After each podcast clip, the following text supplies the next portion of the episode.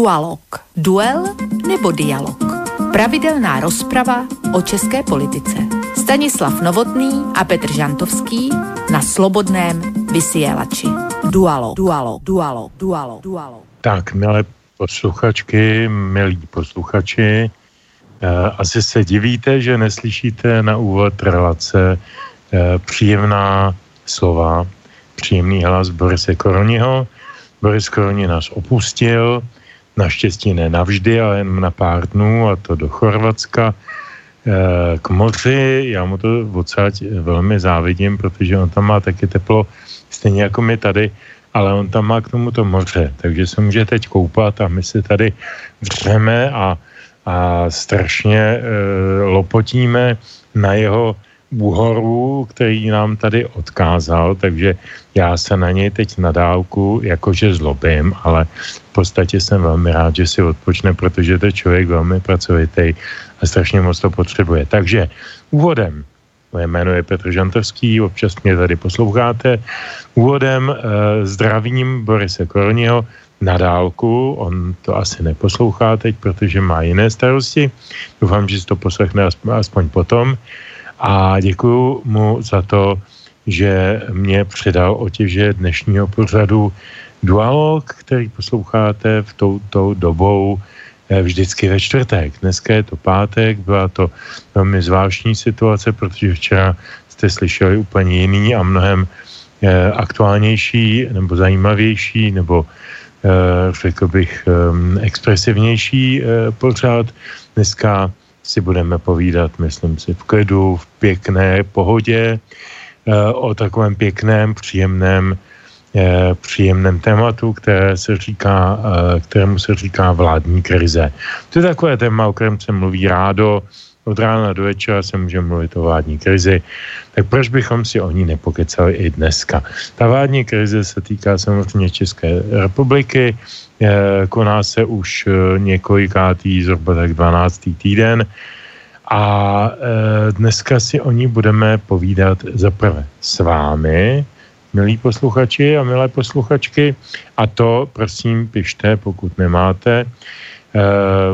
očekáváme vaše telefonáty na 048 381 0101 nebo na mailu studiozavináč slobodný vysielač .sk, ako hovorí e, Boris, já říkám .sk. Tak já nevím, vyberte si ten, tu jazykovou mutaci, která vám bude e, vyhovovat. No a teď už je asi na mě e, povinnost přivítat a doufám, že je na druhé straně Skypeu e, můj pravidelný e, spolu Eh, plakátor, ježíš to je hezký slovo, plakátor. Já se furt vyhýbám to slovo řečník nebo mluvčí nebo tak, plkátor, ano, plkátor, Stanislav Novotný. Stanislave, jsi tam? Jsem tam a jsem tady dokonce i jsem všude, protože nám umožňuje toto rozhlasové vysílání být skutečně všude a vždy, protože každý si nás může potom najít v archivu. Takže dobrý večer Petře, dobrý večer eh, milí posluchači, dobrý večer Borisi, i když nás neslyšíš a dobrý večer pane Spišaku, který nám nás technicky podržíte v redakci.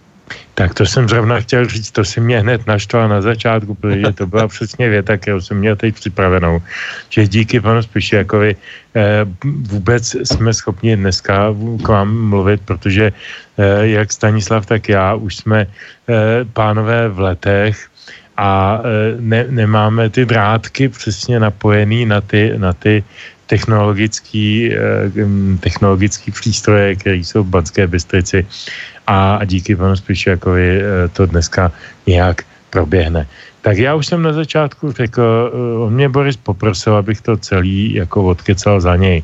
A eh, já mu ne, nejsem schopen asi úplně vyhovět, protože on má vždycky na začátku takový asi desetiminutový a strašně pěkný a většinou velmi věcný, velmi, velmi přínosný takový příhovor, takovou, takový úvod a já bych se s tím asi dneska nebyl schopen uh, vyrovnat tak dobře jako on. Uh, už i proto, aby mi zbyly nějaké argumenty potom do té diskuse, tak já bych asi zhrnul jenom to téma, o kterém se budeme dneska bavit a samozřejmě budeme přesahovat jeho rámec, protože jak známo, všechno souvisí se vším, takže i dneska bude všechno souviset se vším tak.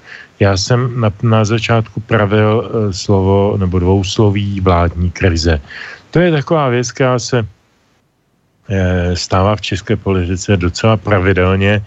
Eh, a zpravidla se to stává eh, díky tomu, že máme velmi špatně postavený volební zákon, tak se to stává zhruba tak jako v první třetině volebního období téměř každé koaliční vlády.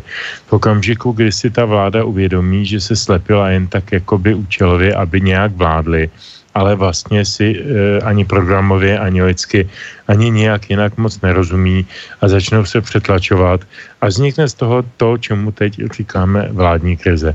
To je přesně to, co nastalo v Čech, České republice teď v posledních týdnech. O tom se dneska budeme bavit a já myslím, že se budeme hlavně bavit o tom, jak všechno se vším souvisí, to znamená, jak probíhaly různé vládní krize v minulosti a jak, jaké možné scénáře vlastně koukají z řešení té vládní krize současné. Že se dneska v Česku vládne mizerně, eh, na tom se shodne mnoho lidí ale málo lidí si třeba řekne, že ono se možná vládne všelijak, ale ono jsou také nějaké okolo stojící souvislosti. Třeba je tady nějaká Evropská unie, je tady nějaká evropská legislativa, kterou jsme povinni eh, akceptovat a bez dalšího harmonizovat takzvaně, to znamená vkládat do našeho práva, aniž bychom mohli na tom cokoliv měnit, byť slabiku. A e, je ta situace úplně jiná než před, e, dejme tomu, 20 lety. A e, každá ta, ta, ta vládní krize dneska vypadá jinak než ta vládní krize tehdy. To znamená, i ty vztahy mezi těma stranama jsou jiný, protože ty strany mají mnohem menší Eh, manévrovací prostor. A to já teď nechci předbíhat všem možným různým úvahám, které možná za chviličku nastanou v našem eh, dualogu se standou novotným. Eh, takže úplně, úplně na závěr svého úvodního slova udělám to, co to, co uh, jsem zvyklý dělat a jsem k tomu vždycky Borisem vyzýván, tak se teď uh, stanu Borisem a vyzývám se k tomu. Vyzývám se k tomu, že otevřu uh, otevřu svůj, svůj hudební uh, herbář a vyndám z toho čtyři písničky. Já se snažím vždycky, když dělám dramaturgii, hudební dramaturgii tohoto pořadu, snažím se vždycky vybrat nějaké skladby, které mají nějaký vztah k tomu tématu, anebo hudebníka, nebo umělce, tvůrce, který má nějaký vztah k tomu tématu. A e, protože Eh, ono, ono vybírejte, vybírejte písničky na téma vládní krize. To není úplně jednoduchý. Eh, a už jsme tady pár dnů, pár týdnů před tímto pořadem pouštěli eh, velmi inspirativní historické nahrávky Voskovce a Vericha, které se těmi vládními krizemi docela pěkně zabývaly, tak zase člověk se nemá opakovat.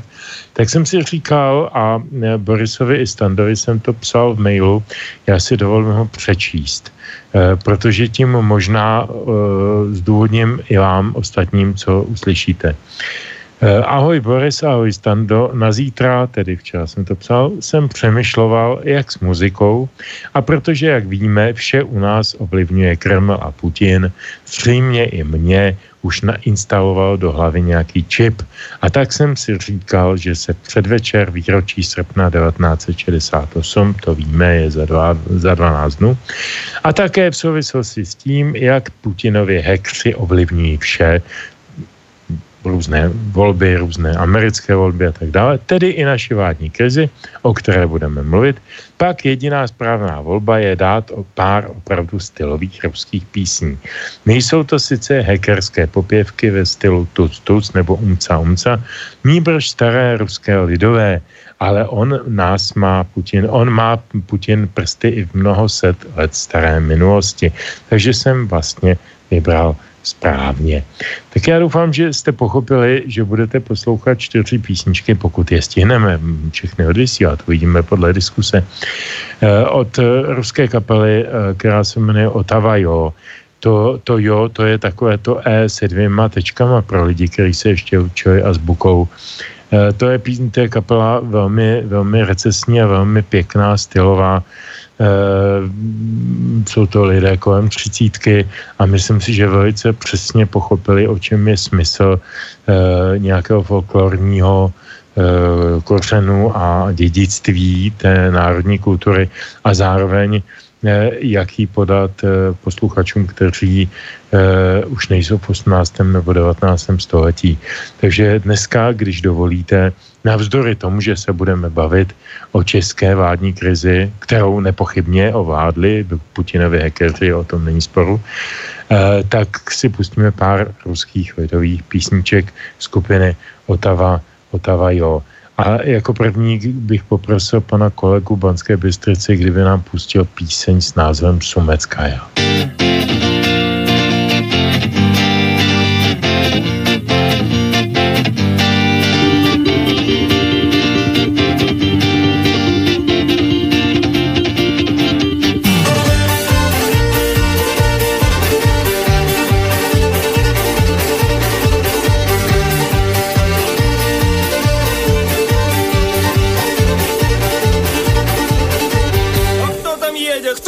Едет? Кто там едет? Посмотри, на хромой да на кобыле, это наши сковори. Сковори, народ потешный, едут с ярмарки домой. Кто раздетый, кто разутый, кто с разбитой головой.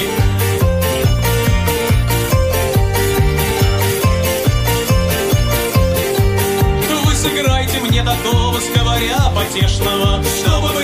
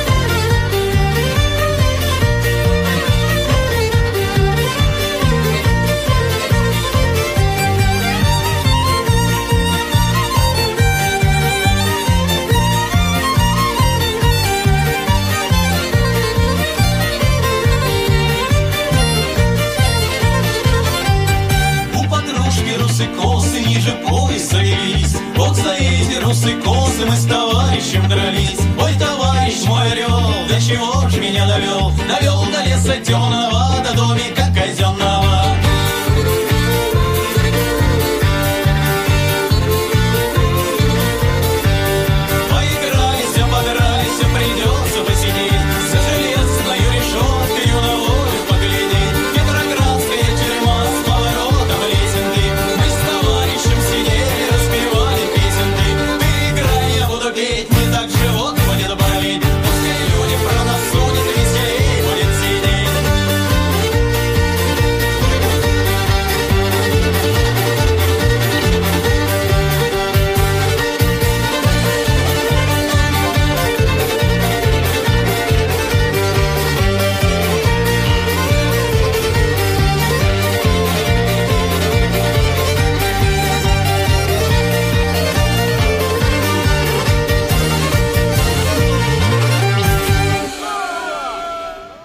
já doufám, že jsme všechny pochybovače přesvědčili o tom, že v tuto chvíli už jsme zcela nepochybně napíchnuti kremelskými drony, šváby a všemi ostatními ošklivostmi a že teď už z nás nic moudrého nemůže vypadnout, protože jsme si do, dovolili pustit eh, po 30 letech od okamžiku zrušení povinné eh, výuky ruského jazyka, ruskou písničku ve slobodném vysílači slobodné země ve slobodné Evropě.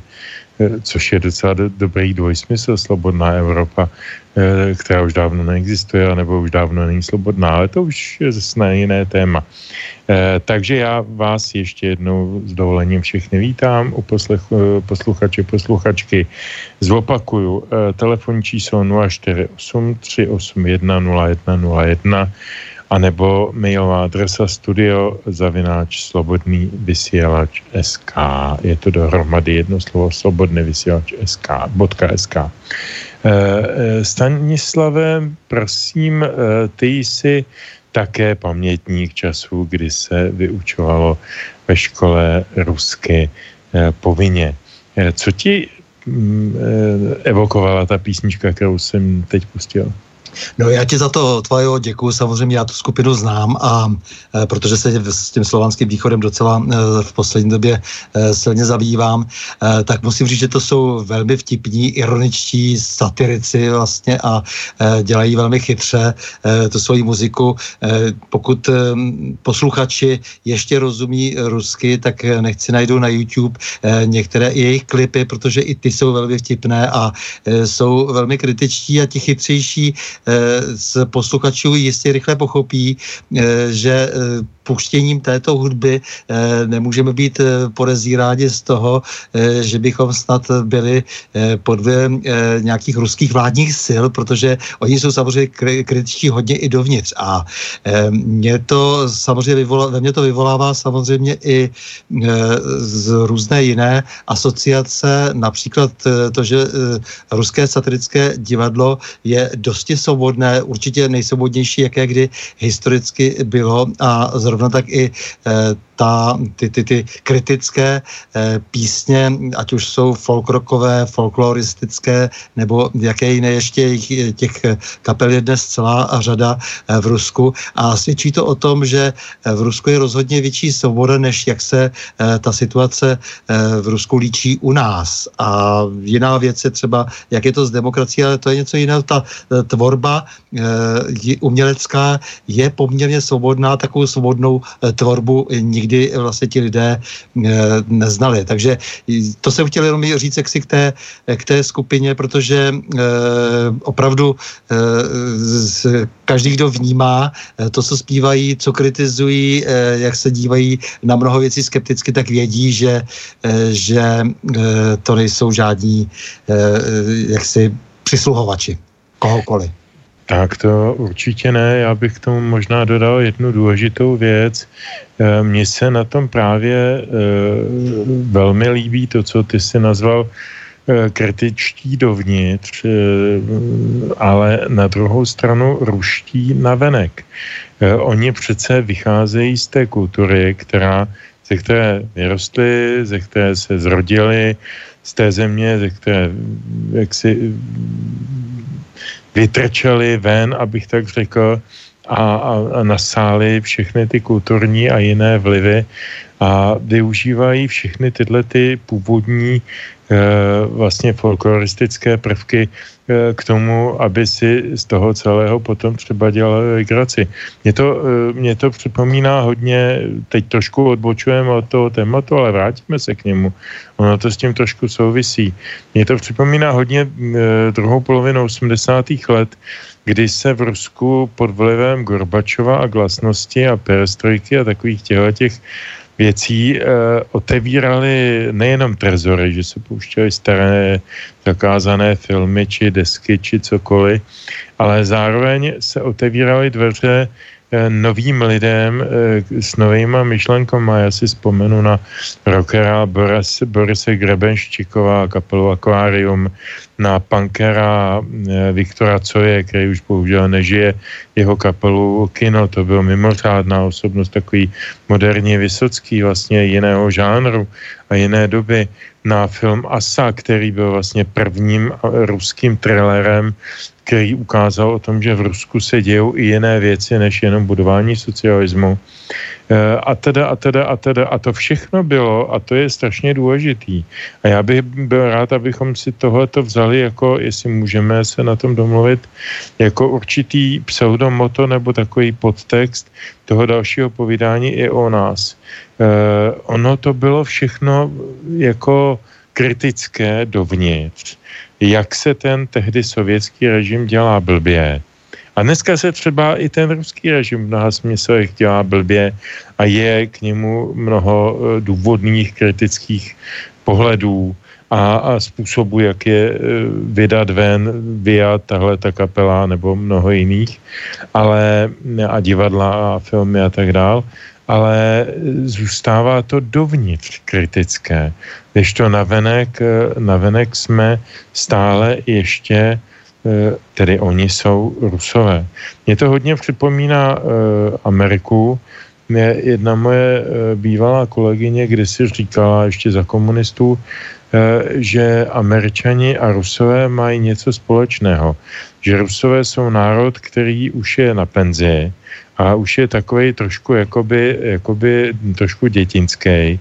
Když to američani jsou pořád ještě i po dvoustech letech tehdy eh, národ eh, dětinský, eh, ba, ba, řekl bych, ve vývinu nebo v nedospělosti.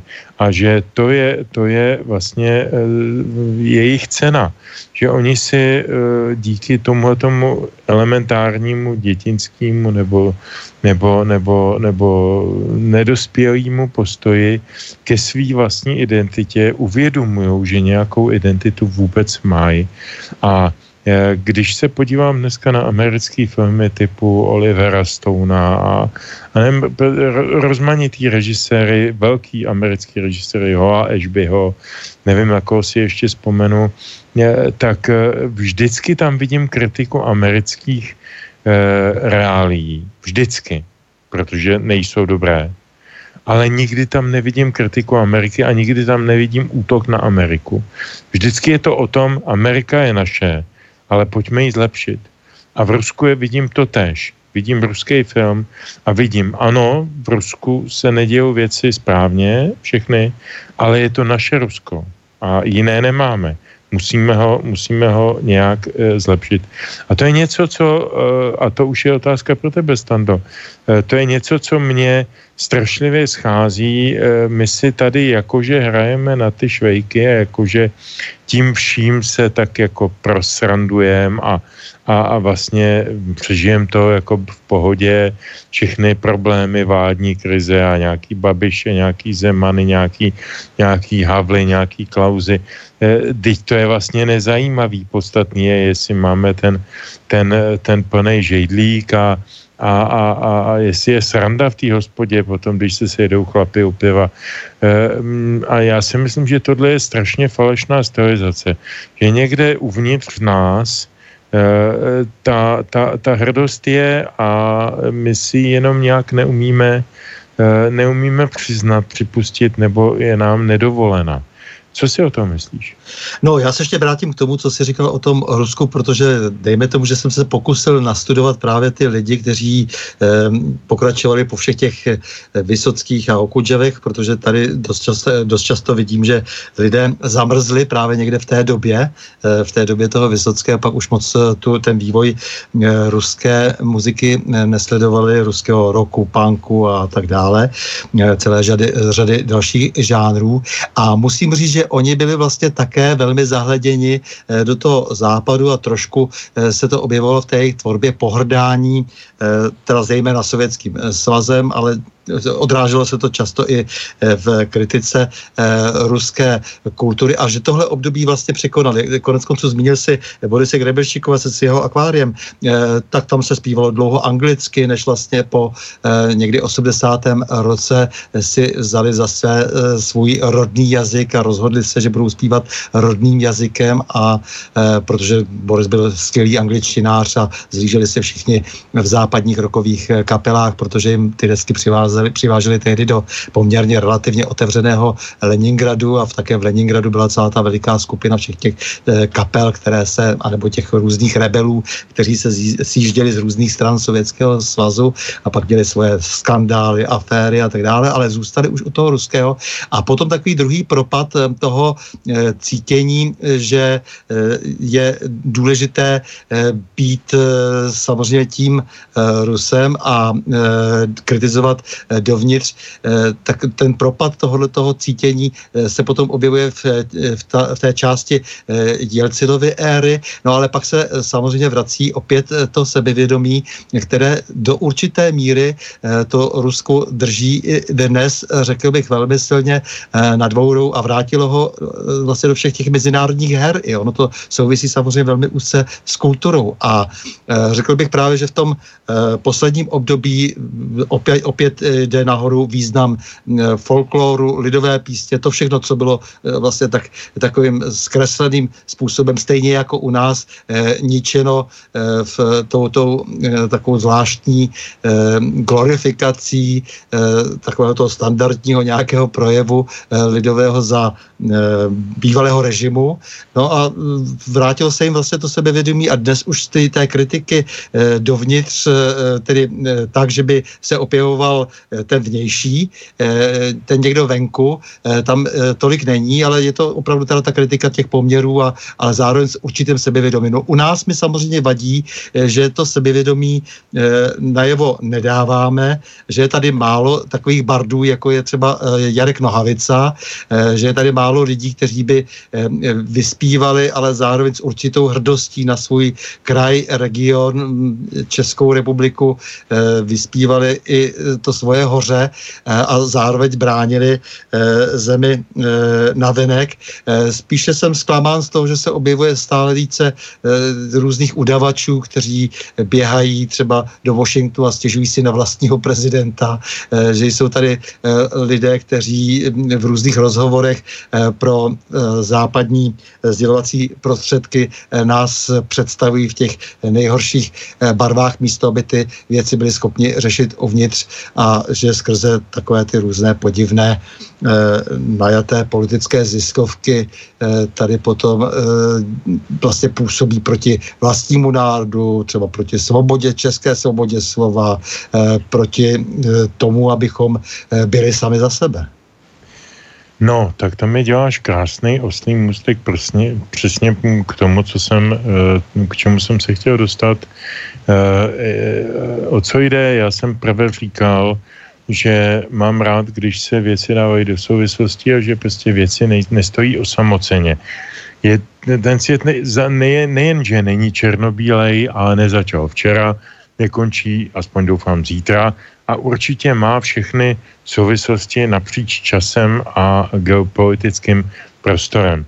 A když jsme se teda teď bavili o nějaké národní hrdosti, ono to samozřejmě, pardon, ono to samozřejmě souvisí i s tím, s tím, uh, s tou dnešní vládní krizí, ke které se za chvíličku opravdu dostaneme. Ale stále jsme kolem ní, stále se kolem ní motáme, berme to tak, Eh, tak eh, tady byl prvním prezidentem po, po roce 89 třikrát ze sebou Václav Havel a eh, Václav Havel byl takovým perceptorem myšlenky, že vlastně my jsme malí, hloupí, pitomí. Od poněkud zaostalí, měli bychom se poučovat u těch chytřejších, lepších, pokrokovějších, ať už v Německu, v Americe nebo kdekoliv na západ od Aše. A, a, a že vlastně naším úkolem je býti takovým tím dobrým, dobrým, teď nechci říct služebníkem, to by asi nes, nesedělo Havlovu formátu, přece jen to byla osobnost s velkým formátem, já Eh, si ho vážím, i když jsem si ho vždycky, vždycky kritizoval z mnoha věcných důvodů, ale určitě měl svůj formát a určitě se hrál svoji historickou roli, ale podle mě v tomto ohledu jí se hrál velmi negativně. Velmi negativně, protože začal v nás pěstovat dojem, že my jsme takový ti blbečkové, co mají, jak nám zkázal onehdy Jacques Chirac, eh, a toho budu citovat snad dokonce doslova, právě jste zmeškali poslední příležitost, když jste měli možnost držet hubu. E, to, to si myslím, že byla velmi vážná slova na adresu Česká, českého národa a Václav Havel se tehdy jako prezident neohradil ani půl slovem. Eh, proč si myslíš, ty si ho znal, ty jsi s ním eh, jistě přišel do styku i v dizentu, proč si myslíš, že jako eh, nejenom v něm, ale v lidech kolem něj a v lidech v této určité skupině konec konců za chvíličku máme 30. výročí listopadu, tak se můžeme předvečer o tom i trošku pobavit. Převádla taková tahle ta myšlenka, jako že jsme ti pitomnější, a zaostalejší a že se musíme učit a musíme sloužit.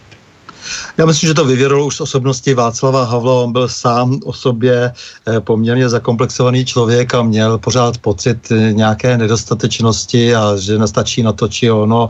Eh, měl poměrně v tomto smyslu, myslím, když jak si dokázal mluvit upřímněji, tak měl poměrně i mindráky ze své vlastní dramatické tvorby čemuž se moc nedivím, ale e, zároveň to byl člověk také, který byl celý život pod kontrolou. On byl v podstatě od, e, z, od útlého mládí, e, byl neustále, dá se říct, pod určitým dohledem a velmi obtížně se mohl sám nějakým způsobem realizovat, aniž by, aniž by z něho spustila státní bezpečnost oko a e, tak měl tak nějak najednou pocit, že se vlastně realizuje hlavně on sám a, a dostal se do takové té mentorské e, role, kdy tak trošku svoje vlastní frustrace si vybíjel na ostatních potom, když se chopil, e, chopil funkce. Já ho v tomto smyslu nevidím úplně e, jaksi jako, jako velkou osobnost. Naopak si myslím, že toto e, bylo u něho, byl u něho ten projev malosti, že neustále mentoroval ten český národ a mluvil o Čecháčcích, zvláště v situaci, situacích, kdy eh, byl jednoduše načapán na švestkách. To souvislo tehdy, tedy jeho slavný výrok eh, s tím eh, chemapolem a lucernou, lucernu, kterou získal na základě prolomení Benešových dekretů a, a pak ji zase prodal, aby tady získal svou jakousi odměnu chemapolu, který mezi tím zkrachoval, takže ta transakce byla celá velmi levá a e, aby vždycky tyhle ty svoje kroky, některé, které byly e, velmi e, diskutabilní, to je velmi slušné slovo, tak aby je vždycky nějak zakryl, tak začal nadávat na národ a zalezl se samozřejmě velmi v Americe, Spojených státech, to byl jeho veliký vzor a do značné míry hned od samého počátku sloužil, až se z něho kouřilo cizím zájmům. Konec konců to předvedl vedl i ve věcech, kterým absolutně nerozuměl, eh, jako byl třeba zahraniční obchod a naše já nevím, výroba zbraní a, a vůbec chod ekonomiky. Eh, no, potom taky humanitární bombardování a eh, podobně. Že jo? To, to už bylo vyvrcholení potom té jeho kariéry, kdy tedy posloužil i opravdu v tom Eh, tím nejméně čestým způsobem tehdy v tom eh, Srbsku eh, na základě falešných údajů a nebyl ochoten trvat alespoň na tom, že tady, tady by měla platit nějaká pravidla, která byla už dávno dohodnutá, že například by o takových věcech, k takovým věcem mělo dát své jasné stanovisko, měla dát rada bezpečnosti OSN a takže bylo mu potom už úplně jedno, že už se porušuje úplně všechno, ale rád mluvil o demokracii a o nějakých pravidlech, která sám nedodržoval. Hele, Stando, abychom to jenom neperzonifikovali na Havla. E, jako nebyl tady jediný, měl celou tu dobu, co vládnul, měl velkou řadu kritiků, velkou řadu odpůrců. E, já už jsem se přiznal k tomu, že jsem k ním patřil, ty pravděpodobně po jistou dobu taky, po velkou dobu. E, a mm, takový ty obyčejní lidé spontánně mu nemohli rozumět. Jeho přeintelektualizovanému a zbytečně komplikovanému vyjádřování a takovým, takovým těm moralizačním, moralizačním uh, tezím. Já bych to nechtěl jako jenom jako směřovat na jednu osobu. Myslím si, že nikdy není, není na vině nějakého fenoménu jedna osoba. Ani na vině fenomenu fašismu nebyl vinen pouze Hitler. Tam těch příčin, jak víme z historie, byly desítky. On byl jenom jakýmsi vyústěním. Tím nechci v žádném případě srovnávat Boha, Boha jeho uh, Hitlera s Havlem. To jsou dvě historicky odlišné situace, jenom abych to dal jako ne, ne, ne, příklad. Takhle, jo. Jasně. Jenom chci říct, že, promiň, jo, jenom no, no. Uh, otevírám, uh, otevírám otázku. Máme my jako, teď my, my dva zítra jedeme do Eh, do, do obce Příčovy na festival nebo na, na setkání, který se jmenuje Vlastenecké setkání nebo setkání Vlastenec nebo takhle nějak. Eh, a jedním z jeho takových hlavních mod, pokud jsem to správně pochopil, je oživení nějakého, nějakého eh, sebeuvědomění národního. Tak já se ptám, Eh, kde jsme o něj přišli? Nebo přišli jsme o něj, nebo je to jenom mediální eh, mýtus, eh, který s náma má dělat nějaké rozrivné tance? Co to vlastně je ten náš národní cit, necit, vlastenectví, nevlastenectví? Jak to vidíš? Eh, já se ještě vrátím k tomu Havlovi, protože jsi se na, mě prvně, na něho prvně konkrétně ptal. Ano, já bych nechtěl, aby se to personifikovalo eh, jenom do Havla, protože on opravdu byl pouze jakýmsi maskotem převratu v roce 89. Já, ho, já až zas tak vysoce eh, tu jeho osobu v těch procesech nevidím. Když by tam nebyl on, tak by tam byl někdo jiný, ale ten, ten převrat se připravoval dost dlouhou dobu, takže na Václava Havla padl los, aby to byl on a aby představoval ty změny, jak si kdo tedy přál eh, potom eh, do budoucna. Ale eh, to, na co se ptáš, je přece velmi dáno u nás historicky. My jsme si kdysi v podstatě zlikvidovali, nechali zlikvidovat šlechtu po Bílé hoře. Pravda, nemůžeme také jako vždy v dějinách všechny házet do jednoho pytle. Bylo tam té, té mnoho viny na všech možných stranách. Bylo to docela složité Eh, období, kdy tak jako se obávám, že se dnes k takovému období opět blížíme eh, v Evropě po všech stránkách eh, se zdálo, že musí vypuknout nějaká válka, napětí by se dalo krájet, zájmy všelijaké byly velmi vypjaté a tak dále. No a samozřejmě pak tedy tento to období, zvláště ještě po té hodně genocidní 30-leté válce, kdy tady těch lidí opravdu tak mnoho nezůstalo, aby se hlásili k nějaké eh, české, k nějakému českému sebevědomí, kromě takových těch balbínů a, a tak jich opravdu mnoho nebylo, byli tady spíše lidé práce, e, tak samozřejmě takovéhle období, které trvalo poměrně dlouho, e, poznamenalo, e, poznamenalo určitě charakter národa, ale ten národ se samozřejmě potom zpamatoval, získal zase svůj vlastní způsob, nebo našel si svůj vlastní způsob své realizace, to bylo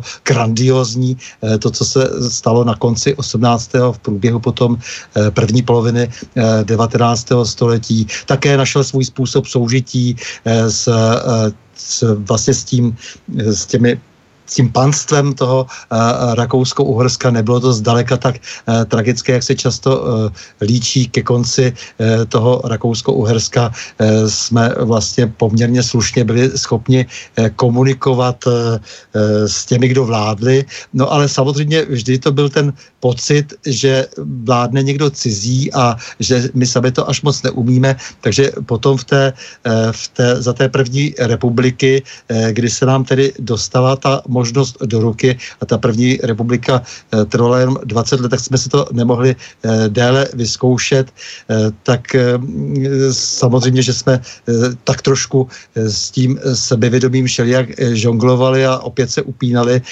k zase k nějakým jiným autoritám mezinárodním víc, než bylo zdrávo, byť si to dneska nechceme moc přiznat. Taková ta role Francie a potom i Spojených států. Moc nám to, myslím, jako tehdy také nepomohlo v tom, abychom byli radikálnější v té nové změněné situaci, kdy rostla moc nacistického Německa. No a pak samozřejmě přišlo to, co přišlo po roce 48. Takže je tady asi nějaký důvod k tomu hledat spíš nějaký takový tichý modus vivendi. Já neříkám, že to je vždycky špatně, protože je možná dobře, že se snažíme ušetřit naše životy, ale musí to mít nějakou svoji míru. Teď se mi zdá, že se opět dostáváme někam, kde už to být nesmí. Když se podívám do českých webů typu Forum 24, Hlídací pes, Neovlivní CZ a podobně, tak a čtu je docela pravidelně a manipulátor CZ a podobně, mám, mám z toho velmi pravidelný pocit, že jsme tam líčeni právě v tomhle pohledu, že jaksi jakási většina českého národa je banda nedovzdělaných tupců, kteří brání tomu všeobecnému pokroku, který nám přináší liberální demokracie. Konec konců eh, k jistému vrcholu to dovedla televizní redaktorka Friedrichová, když nedávno prohlásila na Twitteru, že eh, by se vlastně měli lidé nad 40 let eh, zbavit volebního práva, protože jsou tak už jaksi zanedbaní a, a duševně jaksi mimo, že vlastně kazí ten náš pokrok a že, eh, že, by, že by vlastně neměli volit a tak. A takových, takových věcí je víc. Já, já jsem dokonce narazil, já učím na vysoké škole ekonomické a tak jsem si říkal, tam budou samý slušný, eh, protože když někdo chce učit ekonomii, ergo, tak by měl být motivován tomu, že to je docela zásadní společenská věda, která je asi možná vůbec nejdůležitější ze všech společenských věd, protože eh, nejlépe detekuje to, co se v té společnosti děje a proč se to děje. Eh, no a tak mi tam ta slečná studentka jednou řekla, když jsme se o tom bavili, eh, že by vlastně byla pro, a to měla vyčtený někde z nějakého pirátského programu, tuším, že, že by byly jako jakýsi zkoušky z dospělosti, že by se ty voliči v nějakém období před tou volbou Eh, teď jsme se o tom bavili před eurovolbama, takže to mělo jistý velmi konkrétní kontext, že by, se byli, že by byli zkoušení z toho, jestli mají dostatečný znalosti, třeba jestli vědí, kolik je počet poslanců Europarlamentu. A tak jsem tý slečně položil otázku, a slečno, a myslíte si, že je fakt důležitější, aby člověk z horní dolní věděl, jestli jich tam je 700 nebo 800 nebo 750 nebo kolik jich tam je, nebo aby věděl, k čemu ten Europarlament je a že by mu to někdo Hergot měl vysvětlit, k čemu ten parlament je a pak není k ničemu, takže nemá smysl chodit těm volbám. No seč nám halem omdlela. A proč to říkám, tu historku? Protože mám takový pocit, že to strašně dopadá na ty, na ty zejména mladý lidi, taková ta, ten pocit eh, toho, toho eh, ono se tomu říkalo za komunistů, eh, ty si to pamatuješ, tam do mladý je každý komunista. Dneska to mládím vpřed, jak si funguje stále intenzivněji a přitom my přeci všichni víme, že základním znakem mládí je neskušenost. To znamená, že my budeme svoji neskušeností tady bourat věci, které předchozí generace svojí zkušeností těžce nabývanou, třeba i válkama, třeba i převratama, třeba i genocidama, genocidama, přežili, prožili a vybudovali. A my to teď začneme přeorganizovávat jenom protože jsme mladí e, a tedy, tedy často i hloupí. E, kam tím směřuju, asi, asi tušíš.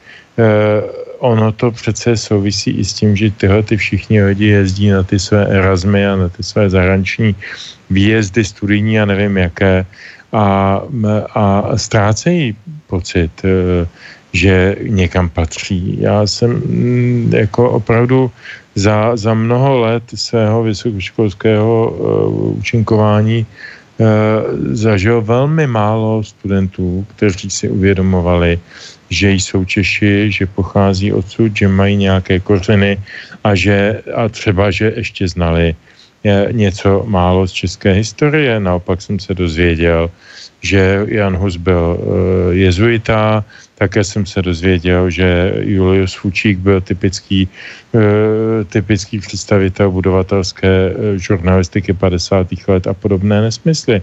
Čili ta ztráta jakéhokoliv kontextu z historií, a to asi souvisí i trošku s tou ztrátou pocitu vlastenectví, ta je tady dramatická. Dá se s tím něco dělat? No s tím se dá určitě něco dělat, protože eh, minimálně se to všem těm lidem vrátí.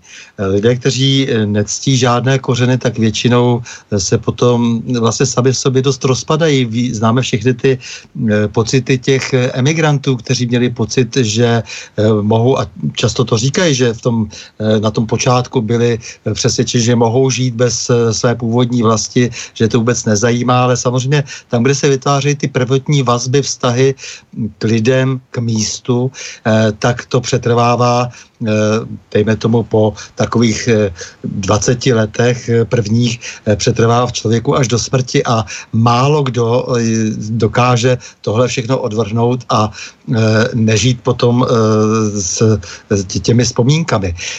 To se vždycky říká o těch lidech třeba, kteří studují na vysoké škole, že chodí spolu někde do nějakého kruhu, takže potom spolu jezdí celý život na dovolené a stýkají se na přátelských večírcích a tohle to moc třeba takhle nemám, ale vím, že velká část lidí, eh, nebo ti, kteří spolu maturovali, je to takové období velmi citlivé eh, na to, že se vytvoří nějaké vazby v nějakém prostředí a jsou učované také jazykem samozřejmě. No a eh, ti lidé, kteří tenhle ten pocit neznají, tak jsou samozřejmě snáze ovladatelní a často se potom také v případě nějaké osobní krize dostávají úplně na dno. Je to stejné, jako když se rozbije rodina, stejné je to tedy i s tím národem a s tím vztahem tedy k té nějaké hroudě, eh, k nějakému místu, eh, kde jsem něco intenzivně eh, prožil a kde to dokážu obsáhnout. Ono takové to světoobčanství, které bylo tak moderní mnoho desetiletí, se ukazuje, že je pro lidskou psychiku velmi nevýhodné. Takže já jsem přesvědčen, že se to nějakým způsobem vrátí, že ještě nějaká šance je samozřejmě v, v historii zanikaly celé národy, zanikaly státy eh, se vším všady velmi obtížně eh, si dnes přes eh, nějaké archeologické výzkumy či zbytkové nějaké písemné záznamy dokážeme vybavit původní kulturu celých těchto třeba i civilizací, ale to se může stát samozřejmě i nám. Ale věřím pořád tomu, že se ty lidi ještě včas pamatují, že si uvědomí, že jsou manipulovatelnější, když jsou vytrženi z toho eh, prostředí a nemají k němu eh, žádnou vazbu. Prostě jsem přesvědčen, že celá ta globalizace tohoto typu, kdy se vlastně používají ty účinné nástroje, jak říká, že se vlastně ty lidi v podstatě uplácí, ať už je to těmi Erasmy eh, nebo celými programy jinými, což na jednu stranu je dobré, že tedy se odchází studovat do zahraničí a lidé se učí cizí jazyky, ale zároveň pokud jde i o to doplnit ten program nějakým eh, projektem, který je učí se eh, vlastně od toho eh, z vlastního národa, od těch svých kořenů odříznout, tak to dobré rozhodně není. Doufám, že tedy ještě dojde k renesanci vlastenectví. Je to cítit u lidí, kteří nejsou tak skorumpováni jako třeba ty servery nebo ty, ta, ta média, o kterých si mluvil, protože víme, že jsou placena od jinut a že tím pádem docela tou svojí rétorikou eh, slouží cizím pánům často, eh, tak eh, doufejme, že když vidíme, že ti lidé, kteří takhle závislí nejsou, takže se vrací k tomu vlastenectví a jsou potom pomlouváni těmi, kteří velmi slušně žijí z příjmů, které je vysloveně motivují k tomu, aby pomlouvali vlastní zemi. Tak eh, je tady nějaká šance, že až se eh, zhorší ekonomická situace, ta se nepochybně zhorší, protože se řítíme eh, stále se zvyšující vynikající rychlostí do hlubokých krizí dalších, nejenom do té naší vládní, ale minimálně evropské či celosvětové, tak věřím, že potom se bude rychle tonoucí chytat stébla.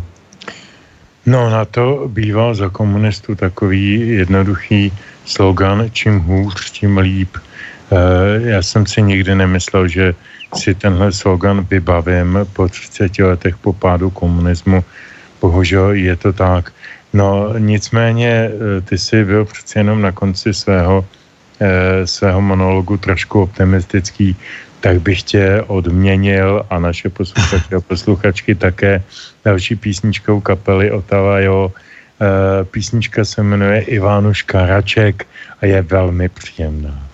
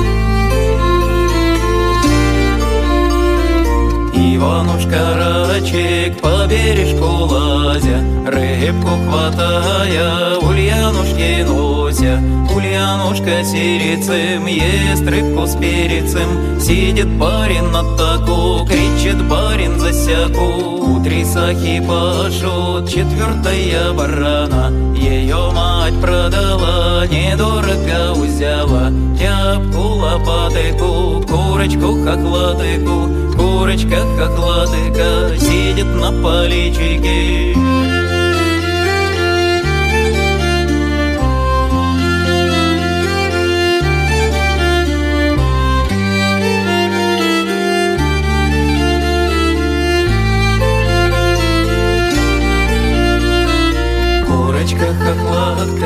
Сидит на поличке, сидит на поличке, считая яички. Раз, два, три, четыре, меня грамоте учили не читать, не писать, только в куколки играть. Я куколку разорила, меня маменька побила, поп-поп на свинье, балабайка на стене, балабайчка упала, свинью по горбу попала, попала пошел по спине, чтоб не ездил на свинье.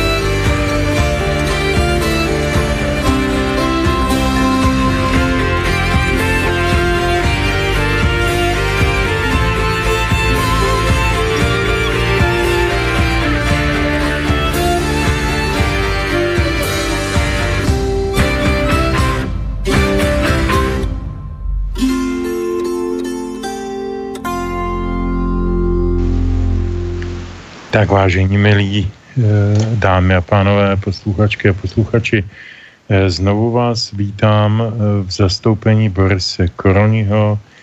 Mé jméno je Petr Žantovský, vítám vás ještě jednou u poslouchání dnešního dualogu na Slobodném vysílači. Povídáme si se Stanislavem Novotným a budeme si teď hlavně povídat na téma české vládní krize. Teď jsme si udělali takové filozoficko-historické expoze, které, myslím, nebylo úplně od věci. Kdybyste měli cokoliv na své duši, co chcete k věci připojit nebo se zeptat, tak prosím na telefon 048 381 0101 nebo studio zavináč slobodný vysielač.sk nebo .sk chcete-li. Eh, Stando, bavili jsme se doposud velmi akademicky a já bych rád, abychom e, přikročili e, ke skutečně e, té, té ošklivé všednodenní e, šedé realitě e, toho, co dneska žijeme. Žijeme, když to možná mě opravíš, zkusím to shrnout.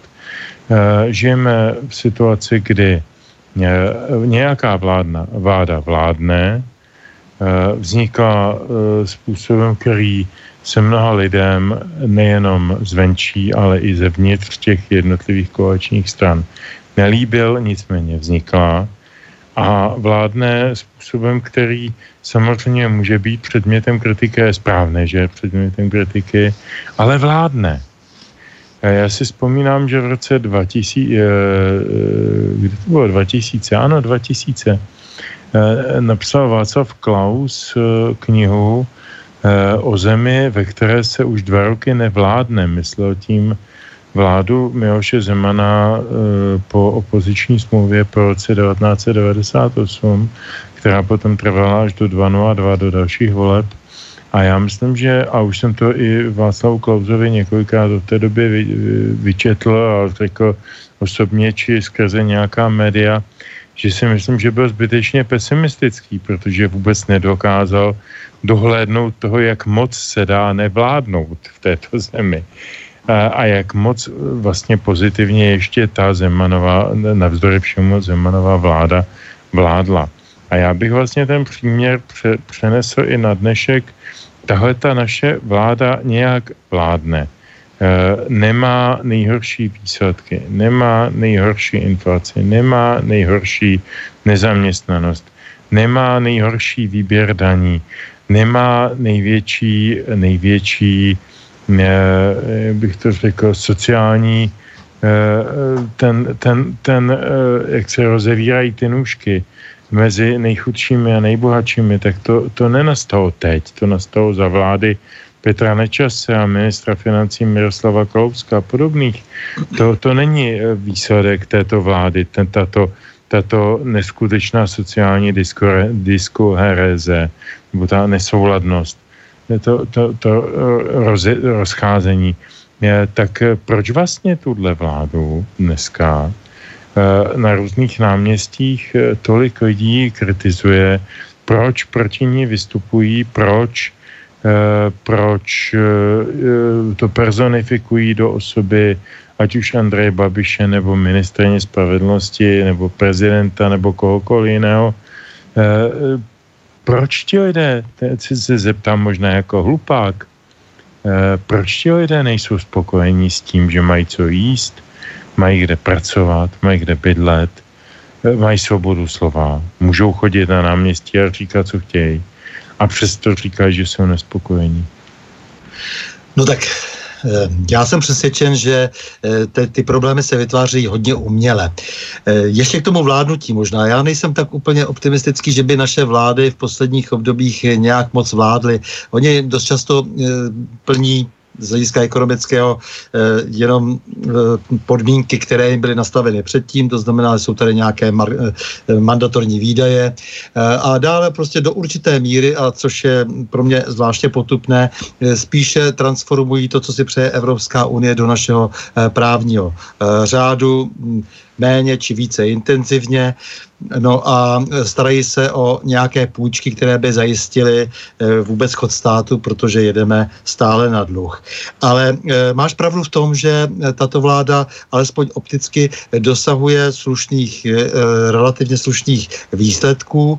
Nicméně je tady početné pole lidí, kteří sadili na nějakou jinou kartu. To si myslím, že je jeden z důvodů, protože dřív byli propojeni, řekl bych, na takovéto hodně silné globalistické hnutí ovládané eh, těmi všemi eh, sorošovskými, když to hodně zjednoduším, eh, sorošovskými zdroji. To je jakési, jakési silné hnutí takové té malé skupiny oligarchů, kteří mají pocit, že by mohli vládnout celému světu a tak spou své drobné peníze na korumpování lidí do nejrůznějších takzvaných neziskových organizací. No a ten, ten svět se začal trošku v tomhle smyslu pootáčet jinam.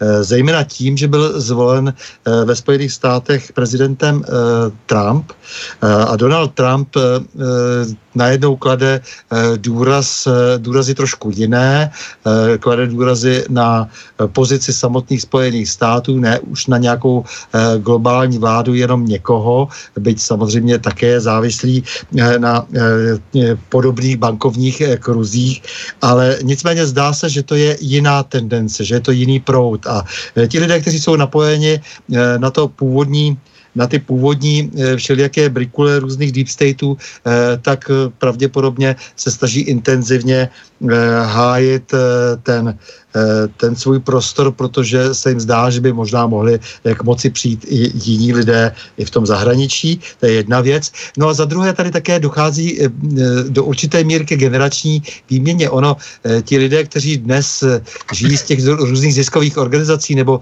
vystudovali všelijaké humanitní obory, které na základě tedy jejich jsou vlastně na trhu práce neuplatitelní prakticky, no tak by si možná docela rádi sáhli také na nějakou Eh, moc, na, nějaké, eh, na nějakou reálnou eh, pozici ve státní správě, v politice a tak dále. Řekl bych tedy, že to bude asi kombinace těchto dvou faktorů.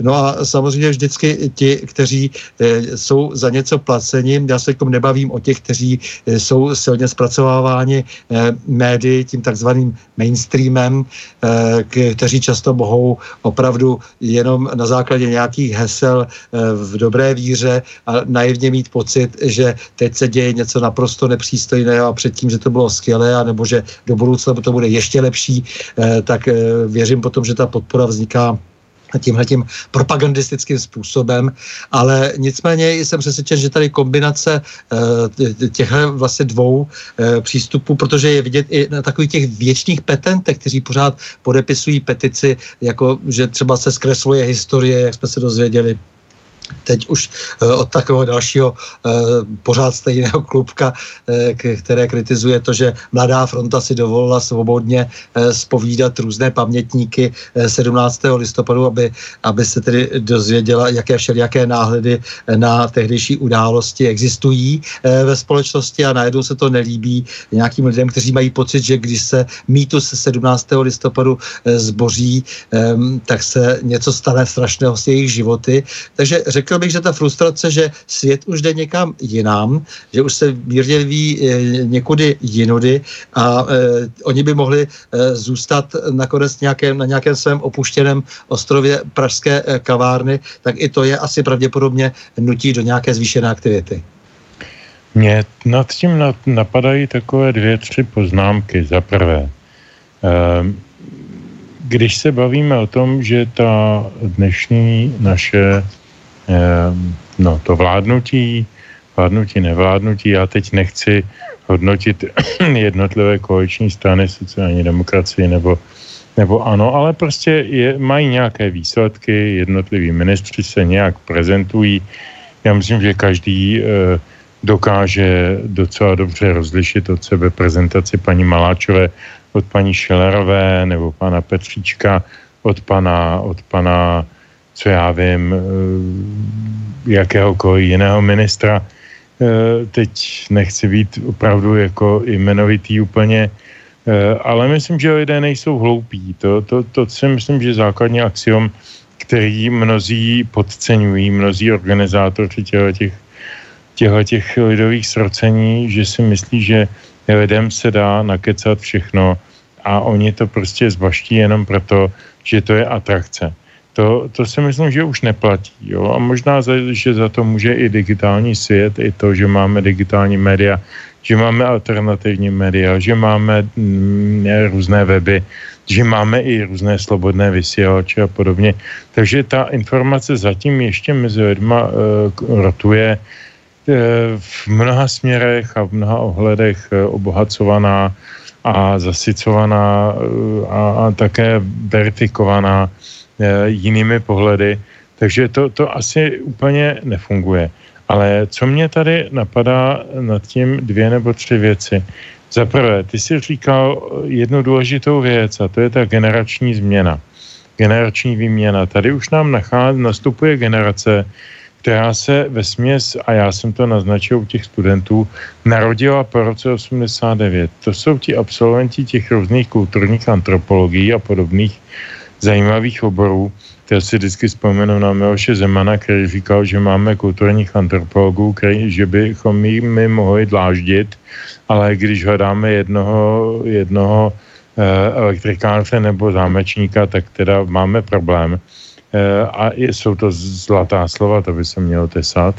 Tak máme spoustu těchto těch kulturních antropologů. Nedávno, teď ty to sám víš, jsme společně dělali, eh, dělali takový jako průzkum Eh, diplomními pracemi českých vysokoškoláků.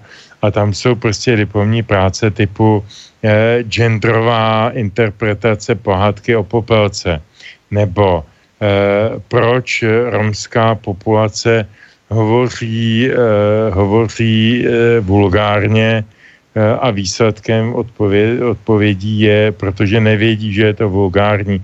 A toto jsou prosím témata českých diplomních eh, prací českých vysokoškoláků. A to, proč o tom mluvím? Tito vysokoškoláci z těchto kulturních antropologií se najednou derou na ty trafiky. Eh, pan Mádl nám tudle v novinách, někde na iDnesu tuším, nám prohlásil, že ta mladá generace, a teď cituju, si vezme zpátky vše, co jí patří. Uh, to je věta, který jsem fakt jako, nad kterou jsem zůstal stát s otevřenými ústy, protože jsem si říkal, mladá generace, tak zaprvé panu Mádlovi je bezmála 40, takže to jako opravdu mladá generace už není, ale dobrá, tak nechci sterilizovat jeho lídra. Uh, za druhé, uh, za druhé uh, co jí patří, co, co vytvořila ta generace. Já myslím, že nic. Že jenom stačila vyrůst blahobytu nebo v, v dostatku a odjet na ty své Erasmy a udělat si tam ty své eh, kamarády v angličtině. Uh, jinak nevytvořila nic, co si má vzít zpátky. Zpátky, to, to slovo zpátky je důležité. To znamená, že něco někdy někdo vytvořil a teď si to má někdo zpátky vzít. Uh, to, je, to je vážná věc. Uh, příkladem toho je, že na ten strahovský ansámbl toho, toho milionu chvilek nepustili za, zakrákat Jardu Hudku, jeho náměšť nebo jeho Miloša Zubata a jiné báječné písně, eh, protože tím dali jasně najevo, že se odřezávají generačně od té generace, která na tom Strahově byla před těmi 30 lety. Jak ty to chápeš? Ne, určitě, tohle je velmi silné, ale já ještě tady upozorňuji opravdu na tu existenční nouzi. E, ti lidé jsou nezaměstnatelní do značné míry. A e, to, že dnes eh, vláda e, rozdává e, velmi e, slušné peníze e, těm takzvaným neziskovým organizacím, e, uživí jenom část těch lidí a myslím si, že ať už podvědomě nebo e, přímo e, si to už začínají uvědomovat a prostě se chtějí nějakým způsobem zajistit. Eh, to je také důležité.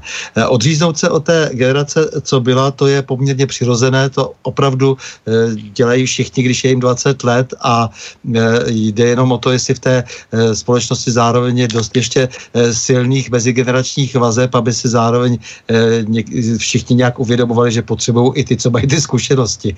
Ale to, to je jiná věc a každá ta společnost to má, to má jinak a zdá se, že tedy v tomto smyslu opravdu už hodně ujíždíme a Zdá se, že se kopou ty mezigenerační příkopy, příkopy což je špatně, ale nicméně je přirozené, že se vždycky mladší generace vůči té starší vymezuje. Ale já se obávám, že tady je velmi, velký problém v tom, že je tady vlastně i jakýsi, že cítí ty mladí lidé, že je tady jakýsi špunt vertikální a oni ho chtějí prostě vyrazit a, a chtějí právě se dostat, jak říkáš, k trafikám nebo i k nějaké relativně seriózní práci, na kterou podle mě, zejména z těch humanitních oborů, většinou nebudou moc dobře připraveni. Eh, až na výjimky. Eh, takže eh, tohle určitě tak je, ale já bych chtěl ještě zmínit jako jinou věc. No tady vlastně došlo už k určité výměně na té politické scéně, která musela celou řadu lidí znejistit. Jelikož je hodně platné to, co říkal nebo zpíval Kryl krátce přes smrtí ve své demokracii, že se pod střechou jedné partaje zase sejdem. Ona se nám tady opravdu vytvořila jedna partaj z těch tradičních stran stran. Vlastně vytvořili postupně jednu, jednu stranu, kde je vlastně nerozlišíš. Jo? Protože když se prostě podíváš od lidovců po ODS a socany a tak dále, tak prostě opravdu máš pocit, že to jsou jedni a ti samí lidé, do toho všelijaké ty deriváty jako e, TOP 09 či STAN. E, no a došlo najednou k nějaké změně. E, lidé prostě chtěli za každou cenu nějakou změnu a to byla vlastně ta strana ANO, kde se objevili nějaký úplně noví lidé nepopsaní, nějací no-names sice, ale jiní lidé, než kteří doposud eh, seděli, eh, seděli v parlamentu.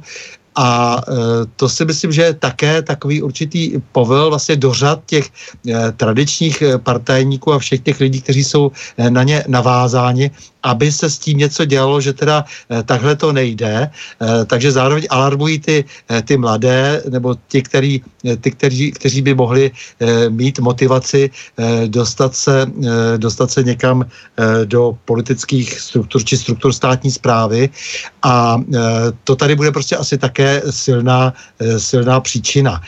Samozřejmě vznikla tady nějaká ještě další nová partaj, tedy ty Piráti, ale tady vidíme postupně a to je právě zajímavé, že právě ti staří, eh, dejme tomu těch, těch, z těch tradičních stran, které vznikly zvláště po listopadu 89 krátce, tak eh, ti eh, jsou, se dívají už nes, na ty piráty nedůvěřivě, nevidí, co si o nich mají myslet, jestli je k tomu připustí nebo nepřipustí ale, eh, ale snaží se o to vehementně eh, komunikovat s těmi eh, novými rebely. No ale máš pravdu, že oni to správně vystihli, že jenom odsud pocud a nechtějí s nimi tolik mít společného, protože cítí, že by vlastně plnili více jejich vůli. Takže to, to si myslím, že, že je také takhle. A ještě bych chtěl jak si k těm stávajícím eh, se skupením politickým a konec konců i tedy ve spojení eh, s tou stranou ANO eh, dnes v koalici eh, poznamenat, že eh, lidi už tím, že třeba zvolili to ANO, nebo i konec konců ty Piráty volí pořád někoho jiného, hlavně, aby tady došlo ke změně a samozřejmě SPD zejména zvolili, eh, tak chtějí nějakou změnu, oni chtějí nějaké konkrétní konkrétní činy. A musím říct, že od dosavadních vlád jsme se jich většinou moc nedočkali a je to vidět i v té koalici, jak vlastně setrvačně třeba eh, sociální demokracie jede pořád v tématech, které má naučené, nebo kde jsou ti lidé zauzlováni z nějakých velmi e, utilitaristických důvodů, e, protože prostě, když pan Hamáček předsedá straně a zároveň je vybrán jako lídr e, Aspen institutem, no tak asi musí skládat účty někde jinde a pak dělá tedy toho eh, ministra vnitra, kde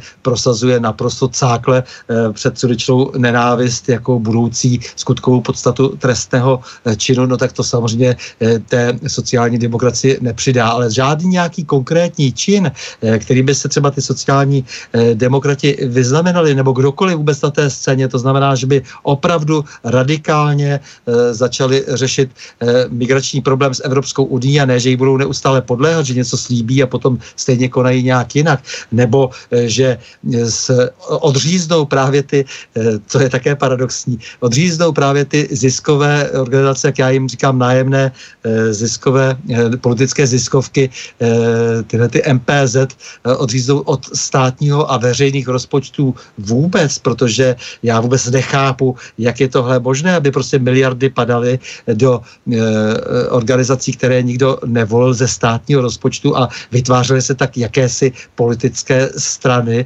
závislé na státu. To je přece úplně v rozporu se vším, s naším základním politickým systémem, s naším ústavním pořádkem. Ale kdyby ti lidé dali najevo, eh, že eh, tohle jednoduše zruší, že se to prostě platit nebude, že stát, eh, který je reprezentován nějakými politiky, se nemůže platit nějaké neziskové organizace, aby tady pak agresivně dělali politiku, když už tady jsou nějaké politické partaje, které dostávají na základě nějakého klíče, který nás se nám může líbit a nemusí peníze ze státního rozpočtu proto, aby tedy tu politiku dělali, tak když ani tohle nejsou schopny ty strany udělat a lidé to vidí, lidé přece vidí, přece jak si říkal, že nejsou hloupí, že se eh, opravdu ta, eh, ty ta vláda chová zhůvěřile k tomu rozpočtu a ty, ty sociální demokrati, když to vidíš, když se teď vyjednává, eh, tady paní Maláčová chce 11 miliard, Petříček tady zase předvádí nějaké věci, prostě nějaká prostocviky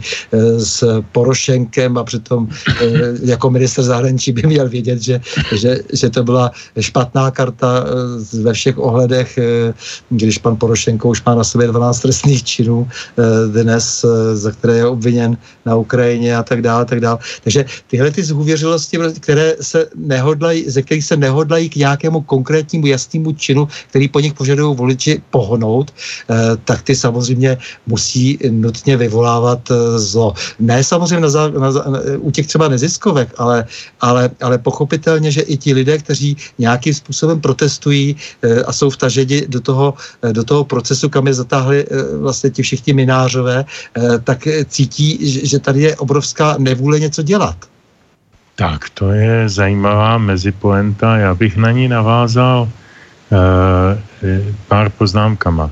Ty jsi říkal o, těch, o té tematické krizi těch standardních stran, těch původních stran. Já bych jenom k tomu možná dodal, že taková ta témata stávající ČSSD, to není jenom nějaká, e, nějaká předsudečná nenávist, to je samozřejmě módní teď slogan, ale předtím to byly genderová témata, LGBT témata a tak dále, který tam reprezentoval pan Dinsbír mladší a podobní lidé, paní Valachová. Eh, tak to jim vy, vy, vyčámřili Piráti, ale naprosto dokonale. ČSSD je dneska na, na nule. Já si myslím, že kdyby se dneska udělal opravdový a poctivý průzkum předvolební, takže by se ČSSD přes těch procent nepřihouplo ani ve snu. Stejně jako se to nestalo v, tom, v těch eurovolbách a je to pro tu ČSSD je to strašně špatná zpráva a já si myslím, že i pro naše občany je to špatně zpráva, špatná zpráva, protože ČSSD je tradiční, eh, řekl bych velice konzervativní, paradoxně, politická strana, která teda hájí nějaké určité jasně definované hodnoty a tím, že se zbavila těchto těch jasně definovaných hodnot a začala do toho vnášet takové tyhle ty postmoderní nesmysly, kterými se mm, prezentují eh, lidé v průvodu Prague Pride a podobně, nebo, nebo poslanci Pirátské strany, takže se spáchala jako normální harakiri.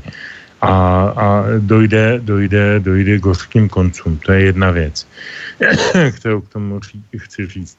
Druhá věc, když jsem se bavil o Pirátech, eh, nemohu si odpustit poznámku. Eh, eh, ono s těmi Piráty je to velmi zvláštní záležitost, ta souvislost. Já třeba Ivana Bartoše jako předsedu dneska Pirátské strany a dlouhodobě člověka, který ji vlastně budoval, znám spoustu let, více než 10, možná 15 let. Znám ho jako člověka inteligentního, vzdělaného, vystudovaného ve Spojených státech informatiku, má tam doktorát z informatiky, je to člověk neskutečně inteligentní. E, nevím, do jaké míry je, je to ovlivněno ještě nějakými chemikáliemi, které e, konzumuje, ale to prostě každý z nás něco, něco má nějaké specifika. To nechci opravdu řešit. Je to člověk, který je opravdu disponován. A já jsem mu strašně důvěřoval, když vyšel s programem třeba boje proti kopírovacímu monopolu, boje za otevřená autorská práva a takovéhle věci, boje proti vůbec monopolu jako v tom showbiznisovém průmyslu, protože to je velký svinstvo a dlouhodobě, dlouhodobě na to mnoho lidí doplácí. To mě bylo strašně sympatický a říkal jsem si, dobrá, tak jdou na to sice jako poněkud pirátským způsobem, ale v zásadě jim jde o správnou věc, jo. A najednou vidím, že to jsou lidi, kteří mají stejné kravaty jako všichni ostatní, eh, stejné fráze jako všichni ostatní. A ve finále, když tam jde eh, třeba v nějaké televizní diskusi o nějaký zásadní stanovisko, tak tam vyleze nějaký Pixa nebo Pexa nebo Michálek nebo nějaký takový čičmunda z Pirátu a řekne, musíme počkat, co o tom, si, jak se k tomu vyjádří Evropská unie a pak to budeme realizovat podle toho návodu u nás. Tak jsem si říkal, Herko, to asi nebyl ten důvod, proč moje 25-letá mladá, ehm, řekl bych, ehm, nekonformní dcera s dredama na hlavě volila tyhle ty lidi do parlamentu, aby počkali, až někde nějaký Čičmunda v Evropské unii, nějaký Juncker nebo nějaká Merkelová nebo nějaký Tusk nebo nějaký nový Čičmundové, co tam jsou teďkon, než teda laskavě na svých samitech se dospějou k nějakému inženýrskému rozhodnutí, tak my ho teda jako bez dalšího vezmeme za svoje a, a budeme tleskat a budeme tleskat po, pod, pod vedením Pirátů. To je veliký zklamání a to si myslím, že je velký problém sociální demokracie, že Piráti jim tohleto vyžrali. Tak to je jedna, jedna věc a to jsem řekl za sebe, to není otázka. E, možná se teď e, přiblížím k té otázce jed, jinou věcí. Bavíme se o tom, že je tady nějaká vládní krize. Vládní krize my už jsme ji tady, myslím, v jednom pořadu analyzovali do jisté míry jako, jako tanec kolem ministra kultury, dnes už bývalého Antonína Staňka, ale ten Staněk byl samozřejmě jenom prostředníkem nebo takovým prostředkem, takovým beranidlem, eh, že tam šlo něco úplně jiného, to řekl i sám pan Babiš, že tam šlo o, o nějaký vnitrostranický boj uvnitř e, sociální demokracie, kdy jedna část si myslí, že by neměla být součástí vládní koalice, jiná část naopak a tak dále. Ty si sám řekl, že pan Hamáček jako předseda té strany a dneska místo předseda vlády je tedy motivován nějakými zahraničními motivátory, takže asi to má nějaké své důvody a ti jeho oponenti zřejmě nejsou motivováni těmito motivátory. To je celkem logická úvaha. E, nuže e, nefunguje v tom mimo jiný. Teď jako ponechme stranou všechny vnitrostranické tahanice, ale nefunguje v tom mimo jiný, už jsem tady jednou říkal jedno rčení, tak ještě jedno rčení e, jak se říká, eh, o tom sousedovi je praseti, že já jako mám menší prase než soused a nejde o to, abych já se snažil, abych to prase měl lepší, ale aby to sousedovo prase chcíplo. Co tím chci říct? Eh, Babišovi to vládnutí jakž takž jde. Já opravdu nejsem nekritický a opravdu nejsem jeho advokát, ale jakž takž to funguje jakž takž se nemění náš životní styl, náš spotřební košík, náš daňový košík. Není to dramatický sestup, jako to byl za Petra Nečase nebo za Jiřího Paroubka, eh, když si vzpomenu na, na nějaké případy. Eh, tohle je, je vládnutí celkem úplně standardní, které asi tak, jako je v konsekvenci s tím, že Babiš eh, Ostatně nebyl první, první byl to ten uh, Topolánek. Říkal, že jako vést zemi je jako vést steročko, ne, tak Babiš řekl, že je to podobné jako vést firmu. Já si nemyslím, že to tak je, protože to jsou opravdu, e, tam jsou nějaké ideové e, rozměry, ty v té, politi- v té ekonomice nebo v té firmě nejsou.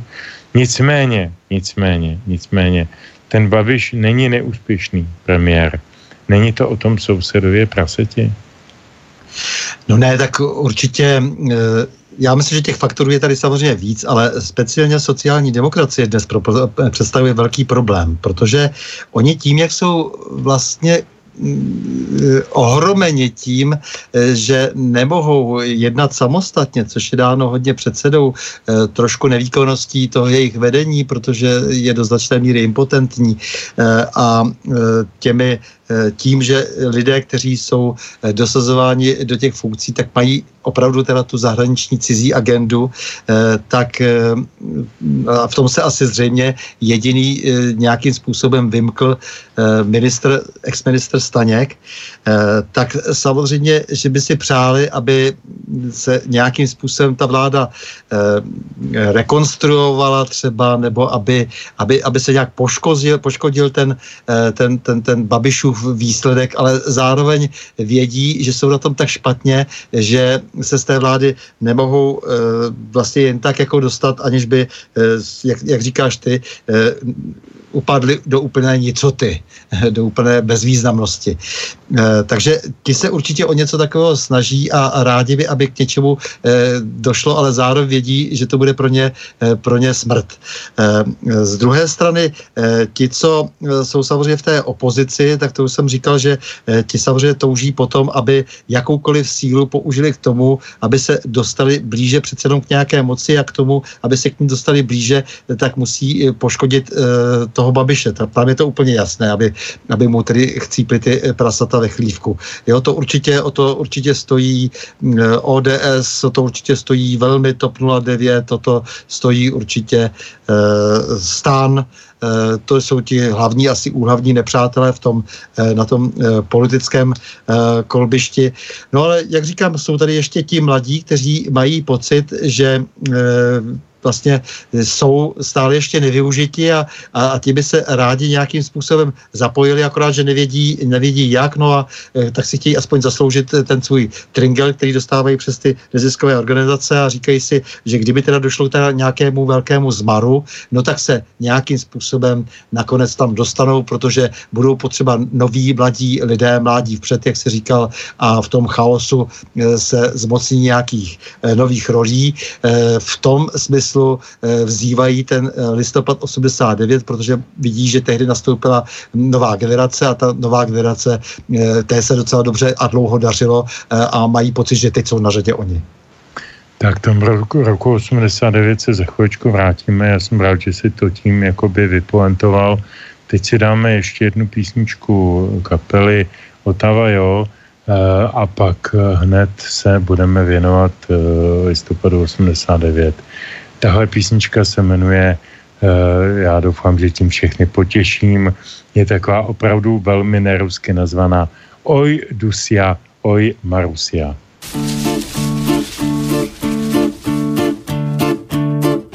Не буду пудриться, белиться, не буду кудри завивать. Ой, Дуся, ой, Маруся, не буду кудри завивать. Ой, Дуся, ой, Маруся, не буду кудри завивать. Не буду с милым я знакома, не буду милым называть. Ой, Дуся, ой, Маруся, не буду милым называть. Ой, Дуся, ой, Маруся, не буду милым называть.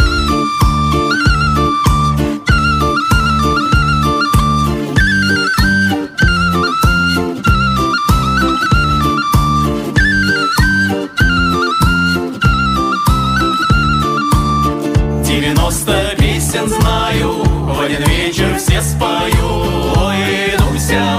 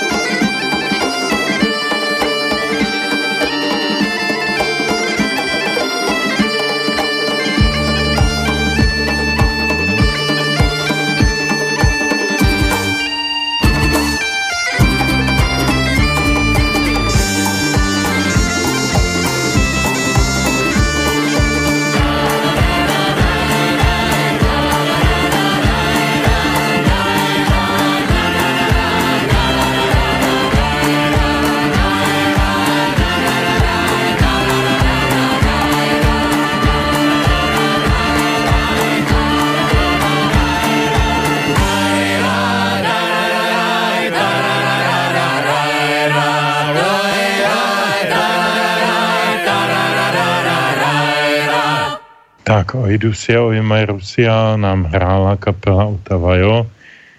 Ještě naposledy dnes večer zopakuje náš telefonní kontakt 048 381 0101 a mailovou adresu studio zavináč slobodný vysielač.sk kdyby vás napadlo nám zavolat nebo e, nám sdělit něco mailem.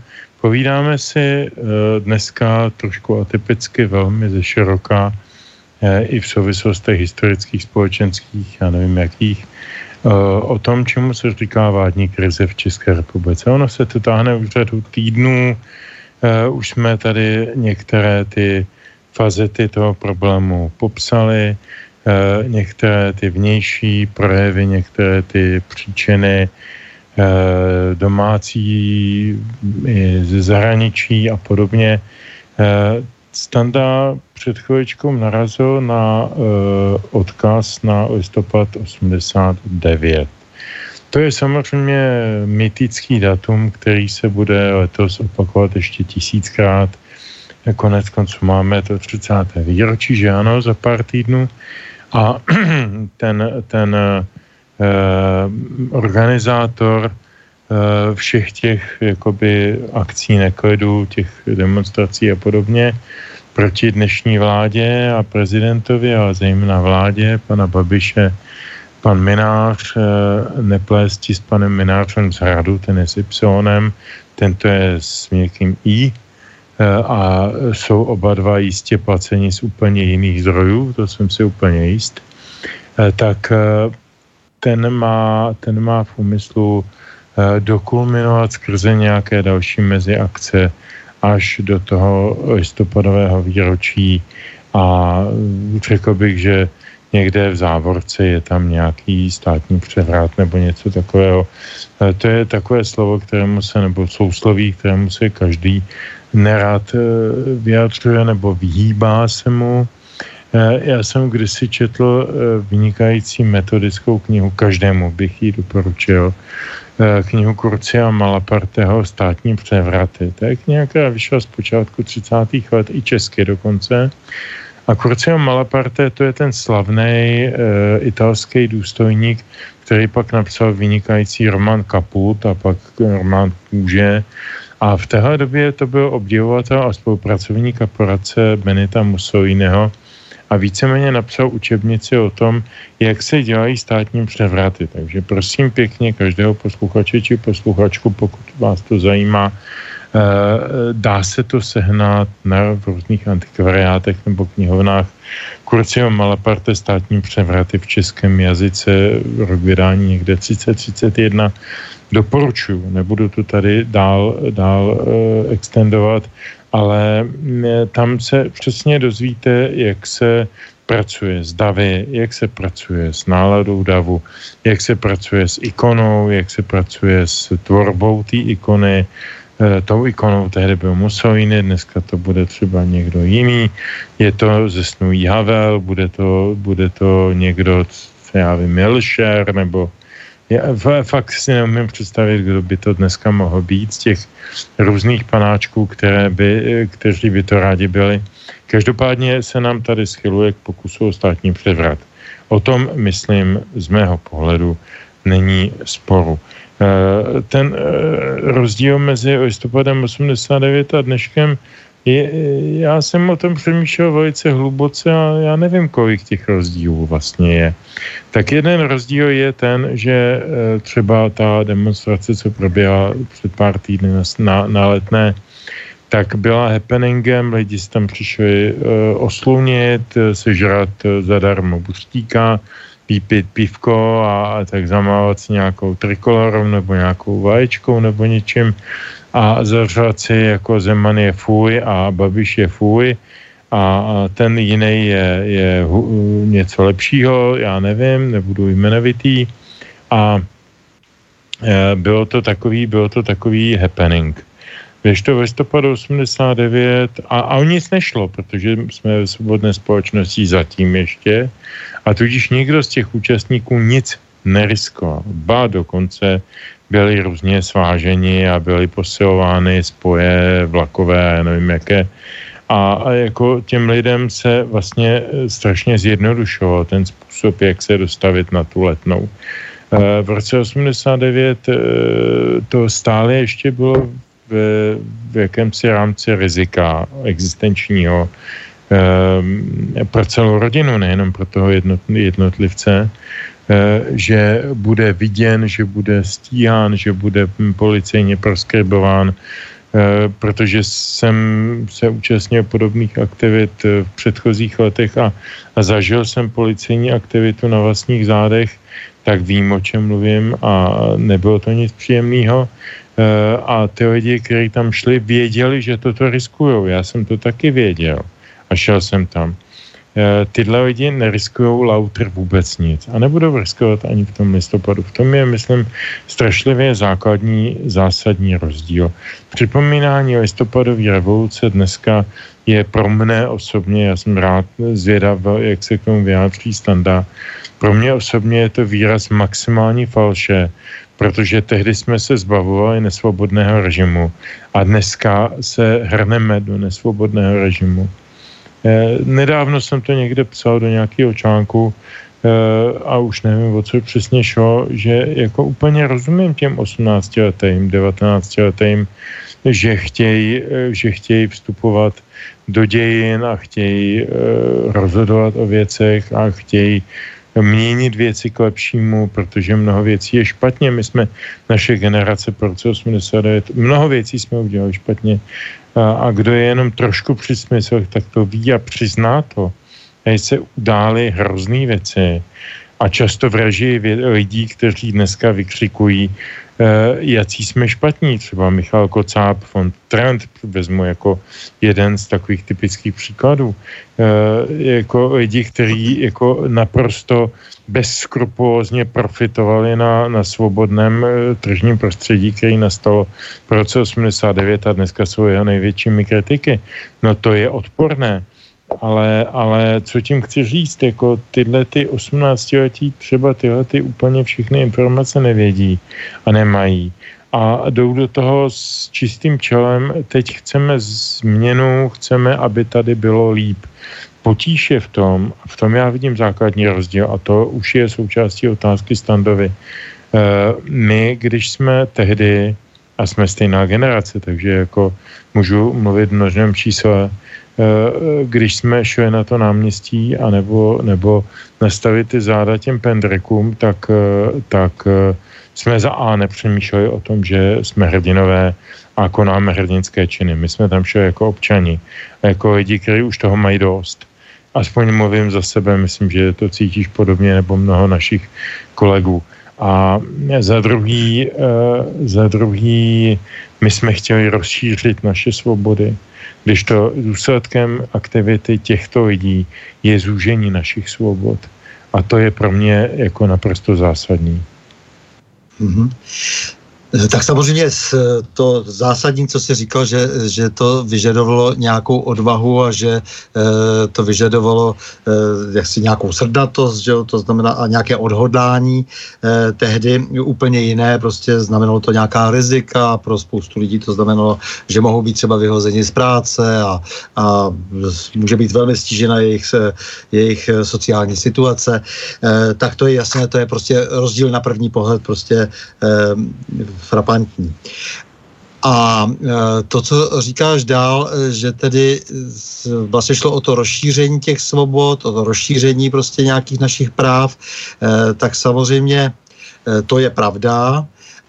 Protože bychom samozřejmě nemohli vidět, co všechno je eh, v tom eh, zákulisí, co všechno vlastně se týká toho připravovaného převratu a že to potom má, bude mít nějaký vývoj do budoucna, který započal těma fondama trend a končí to konec konců dnes tím vysáváním nadnárodníma firmama, které zcela jak si z nás eh, zbavují eh, toho našeho vlastního původního bohatství, s kterým jsme, které jsme měli nějakým způsobem rozvíjet, eh, tak ano, ti současní pod různými krycími slovy a hesly si ti, ti, ti jakoby lidé, kteří mají pocit, že budou tady dělat nějakou revoluci, což je úplně absurdní, tak ti vlastně si naopak představují, že toho druhého nějakým způsobem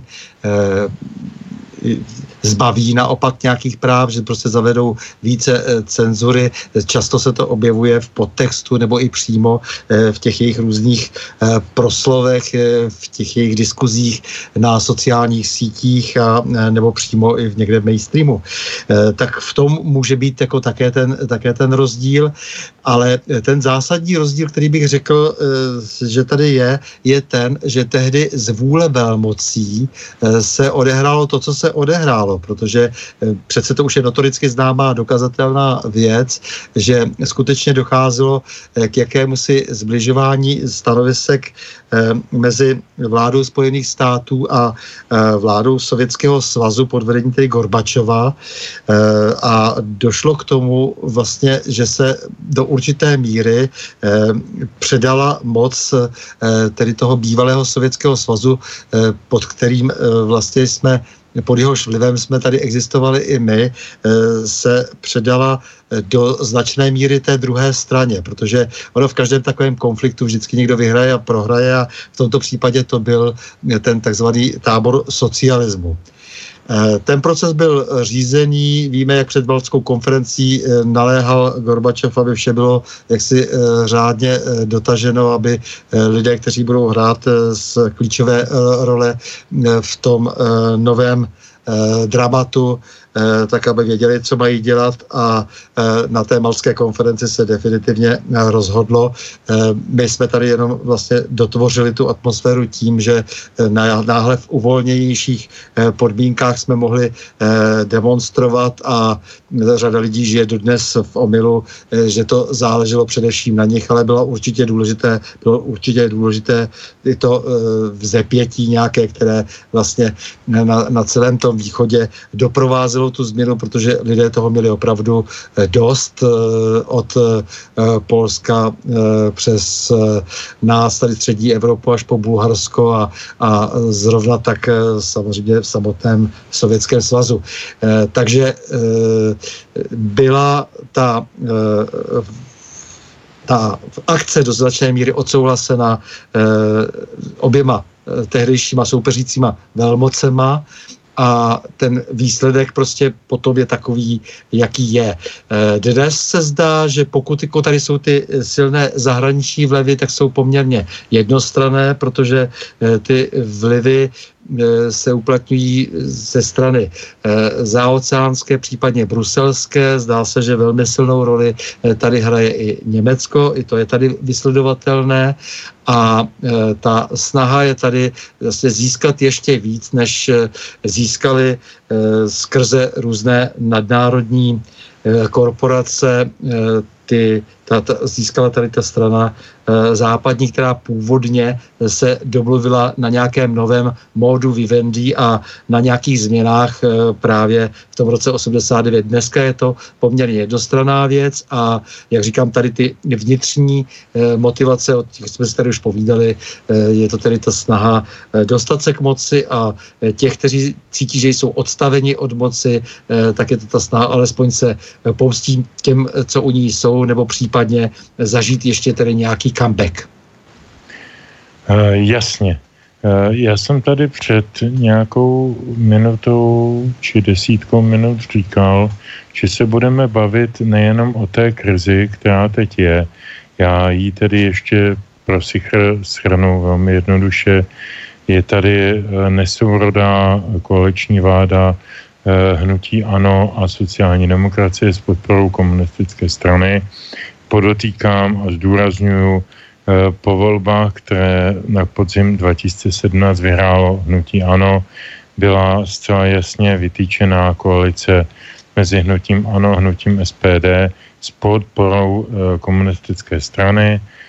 K tomu nedošlo, nedošlo k tomu, protože pan, pan Babiš byl zápětí povolán paní Merkelové na koberec, kde mu bylo vysvětleno, že s hnutím SPD eh, se ne, jaksi není salon fehejk, abych tak řekl hezky česky, e, správné, uzavírat vládní koalici, že je potřeba ji uzavřít ze sociální demokracii. Ostatně paní Merkelová to měla se Šulcovou sociální demokracií nacvičeno v řádu desítek let, takže věděla, co mluví.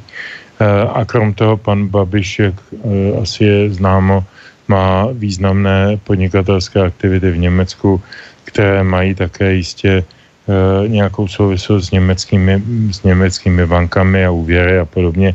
Čili tam je, tam je docela, docela zranitelný. Čili on upustil od původně, původně jasně, jasně daného scénáře dát to dohromady s Okamorou a s komunisty a dal se na nejistou cestu se sociálními demokraty.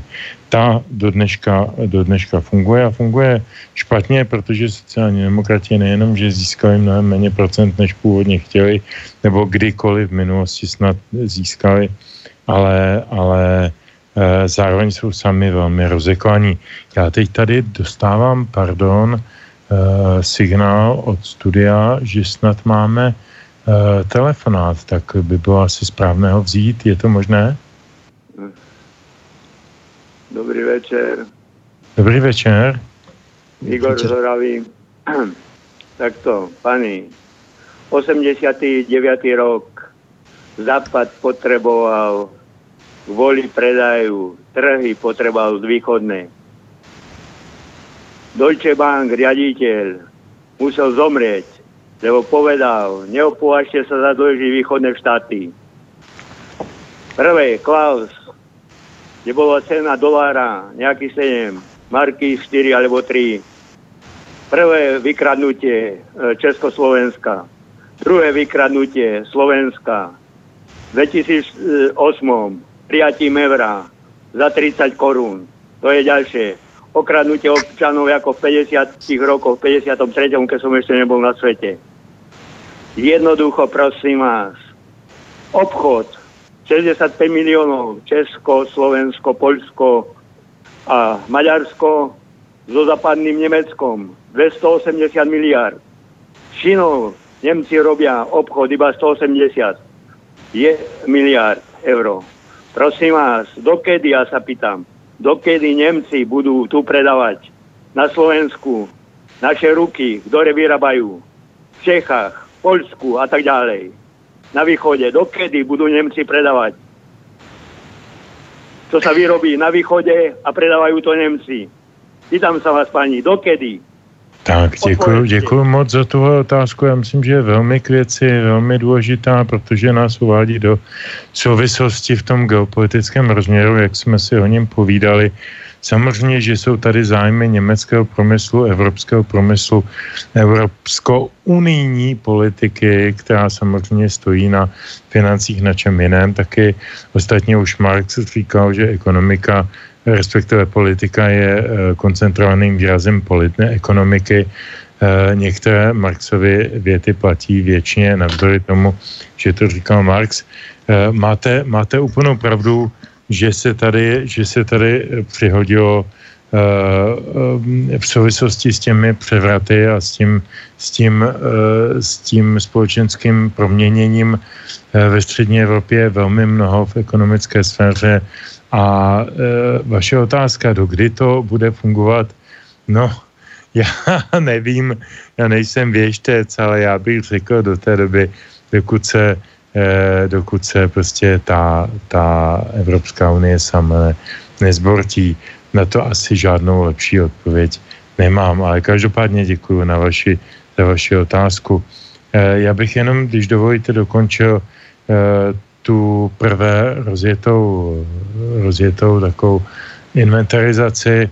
Eh, eh, já jsem tady mluvil o tom vstupu sociální demokracie nebo jeho významu ve vládě, významu a nevýznamu a jejím vlivu na to, co se bude dál dít. A já bych eh, se od tohoto odpoutal právě oslým můstkem ke Standovi. My jsme si tady už někdy v minulých pořadech, nevím kdy, povídali o možných různých scénářích, co může nastat, protože ta sociální demokracie je opravdu krajně nejistý partner. Komunisti dneska pod vedením Vojtěcha Filipa jsou v určitým vnitřním e, schizmatu, protože tam mají taky názorové rozpady. E, SPD je připraveno naskočit na nějakého spolupracujícího koně, ale nechtějí hrát 57. housle, protože mají svoje sebevědomí. E, nelze se jim divit, mají svá procenta. Jak to vidíš ty? Jaké jsou možné scénáře? No já myslím, že jsou scénáře samozřejmě jenom dva, buď předčasné volby, ale to si myslím, že eh, tak úplně ve hře není, nebo opravdu výměna té eh, sociální demokracie. Sociální demokracie si jistě předčasné volby nepřeje, eh, byť by rádi to nějakým způsobem osladili eh, Andrej Babišovi, ale eh, nicméně není to absolutně v jejich silách a budou se teď točit pořád v kruhu. Je to nejistý pa- partner, je to partner, který bude neustále kalit eh, vodu a ze zoufalství tedy, že se nemohou hnout z místa. Oni se opravdu nemohou vzhledem ke svým závazkům většinou těch jednotlivých aktérů, eh, kteří jsou na těch strategických pozicích ve vládě, tak se hnout z místa opravdu nemohou. Eh, To konec konců vidíme i třeba na to ministerstvu kultury. Eh, Mimochodem to možná si lidé nevšimli, že tam zůstal vládnout náměstek René Schreier na, na ministerstvu kultury. To je ten týž náměstek, který byl na úřadu na, na Ústavu pro studium totalitních režimů, kde to jeho ekonomické náměstkování za Daniela Hermana dopadlo neslavně, tak pak přešel na ministerstvo kultury. Eh, To mě také zaujalo, že to vlastně to nikomu, nikomu nevadí. Eh, nic, to nebudu dělat další bilanci eh, výkonů jednotlivých ministrů sociální demokracie eh, a přejdu k té- k té odpovědi. Já myslím, že je jasné, že eh, ta jediná varianta, která tady zbývá, je vytvořit tu koalici s SPD, pokud nemají být eh, volby a myslím, že to k tomu směřuje, že je jenom otázka, co se ještě eh, tady přihodí za turbulence a na to, myslím, všichni čekají. Jedni s očekáváním, eh, druzí se svraštělým obočím. Eh, To znamená, jestli tady dojde opravdu k nějakému tomu českému Majdanu, je- jestli tady je schopná tahle skupina, která tak touží po jakékoliv třeba i chaotické změně, byť nevědí, co vlastně přesně chtějí, tak co to všechno vyvolá. Eh, Proto to směřování k 17. listopadu a proto bude stále důležitější eh, teď debata o tom, co to vlastně byl ten 17. listopad, protože eh, ta snaha se k němu nějakým způsobem připodobnit jak se svým snažením těch hlavních aktérů a zároveň dát najevo, že ovšem nová generace má nové tužby a, a nový program, což nám zatím ještě nepředstavili, tak to bude určitě mimořádně důležité v těch nastávajících měsících a tam je někde eh, podle mého soudu, tam někde v konci toho roku na podzim je eh, vyústění té eh, vleklé vládní krize, protože ať bude jmenován nový ministr kultury nebo nebude, ať už je to kdokoliv, to teď není důležité. Myslím si, že se směřuje právě k tomuto rozuzlení. Já musím říct, že jsem ještě zaznamenal jednu zajímavou myšlenku, že jak máme teď tu padlou ženu německé politiky, tu Ursulu von, eh, de, von der Leyen, eh, v eh, čele Evropské komise, tak že ona vlastně je tak v tak chatrném postavení, že do značné míry si bude přát i trochu komunikovat se silami, které představují eh, představuje Salviniho liga. Eh, Jistě jste si všichni všimli, že eh, Salvinimu se zrostla procenta už na eh, téměř 40% eh, a že je možné, tedy preference už téměř na 40% a eh, že se teď sám pokouší vyvolat eh, předčasné volby v Itálii. Eh, To znamená, že je zase dobrá zpráva pro eh, lidi smýšlející eh, eh, vlastně ne, ne eurounijně eh, pro lidi eh, smýšlející vlastenecky, protože eh, liga je tohoto charakteru. Není to rozhodně nějaká globalizační strana eh, a eh, je možné také, že i ten signál z toho Německa může být úplně jiný, protože například oproti sociální demokracii, která zcela pohořela v evropských volbách, tak SPD tam má naopak dva europoslance. Tak může být to i tak, že SPD do určité míry může být zajímavá jako partner a nedivím se, že, že samozřejmě chce mít svoje silné postavení a eh, nechce eh, jak si hrát eh, kolikáté housle. Tak já bych ještě možná před koncem e, zmínil skutečnost, že, pardon, že nejenom, nejenom, že v Itálii e, se děje nějaký vývoj, tak jak si ho zmínil, ale v Německu máme před e, zemskými volbami a tam je obrovská obava z e, AFD a zejména v těch východních zemích, čo je tam ještě může dostat, dojít k docela zajímavým turbulencím, ale to je jenom jako na doplnění. Poslední otázku a prosím jako stručnou odpověď, abychom se vešli do našeho času a ještě dali písničku. Eh, Stando, eh, jedna z těch eh, možných variant scénářů toho, co a o čem se bavíme, čemu říkáme vládní krize, což je vládní krize nesporně, je taková, že mm, se prezident s premiérem dohodnou, eh, udělají, udělají nějaký, řekněme, vzájemně výhodný termín předčasných voleb, ty se o nich mluvil, může být klidně za rok a půl, to nemusí být za 14 dní, jistě ne, ani nemůže. Do té doby postaví uh, úřednickou vládu, tak jako ji postavil v roce 2013, 2012 Eh, pan prezident s Rusnokem v čele, tak teď by mohla být v čele třeba se Šilerovou nebo s Havlíčkem nebo s někým takovým, eh, kdo je vnímán jako odborník, ne jako politik. Eh, a tahle vláda může úplně v podstatě v pohodě dovládnout celé období nebo téměř celé období tohoto, tohoto původně Babišova kabinetu. Co o tom soudíš? Eh, já si myslím, že by to neprospělo úplně popularity těch, kteří se toho budou účastnit a že by to eh, poškodilo spíše ano.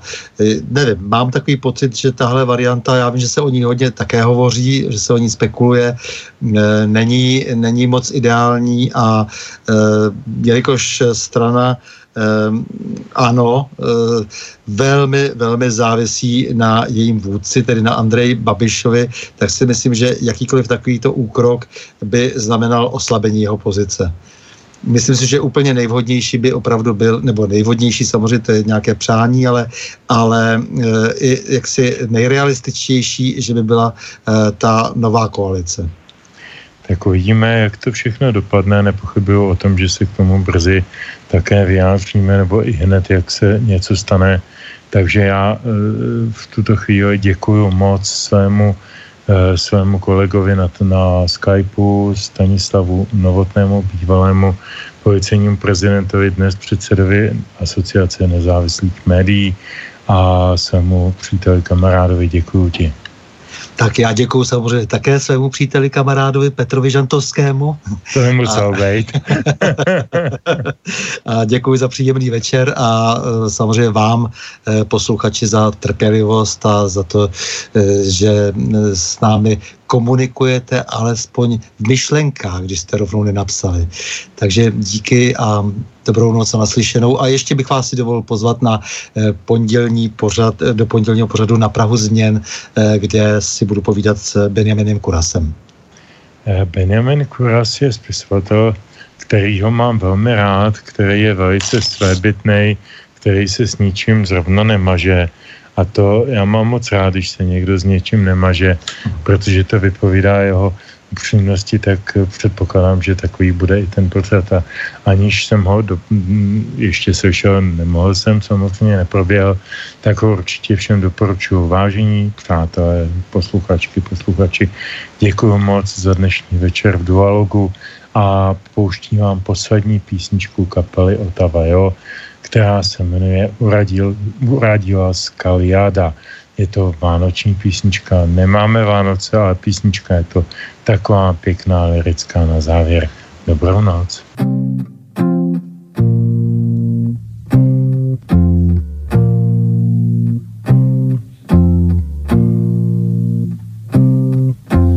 Уродилась коляда накануне Рождества За горою, за крутой, за рекою, за быстрой Стоят леса дремучие, в тех лесах огни горят, огни горят горючие, вокруг огней люди стоят, люди стоят, колядуют, ой, коляда, коляда, ты бываешь, коляда, накануне Рождества.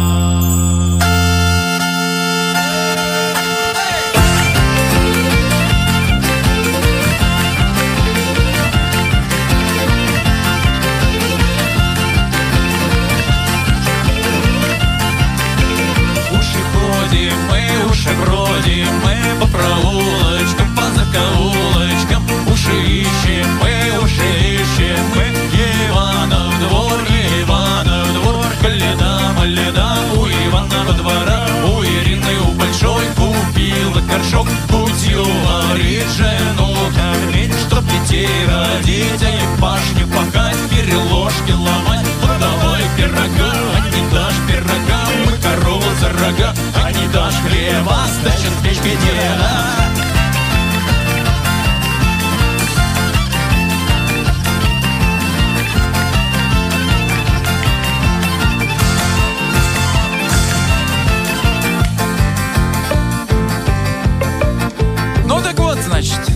Ходил козел на базар, ну да и купил себе косу. На что ему косу? А чудак человек, ну так мурову траву косить. А на что траву-то косить? Ну, для того, чтобы добра коня выкормить, вот. А зачем добра коня кормить? Так дубовый лес возить? А зачем дубовый лес возить? Э, брат, мосты мостить! А зачем мосты мостить? Христу ходить!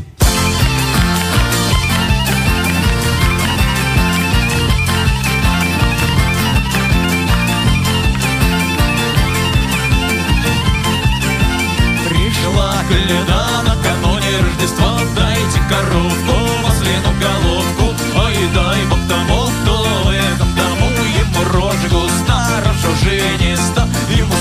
возьми, на и зерна ему коврили, из полузерна перо наделил бы вас Господь.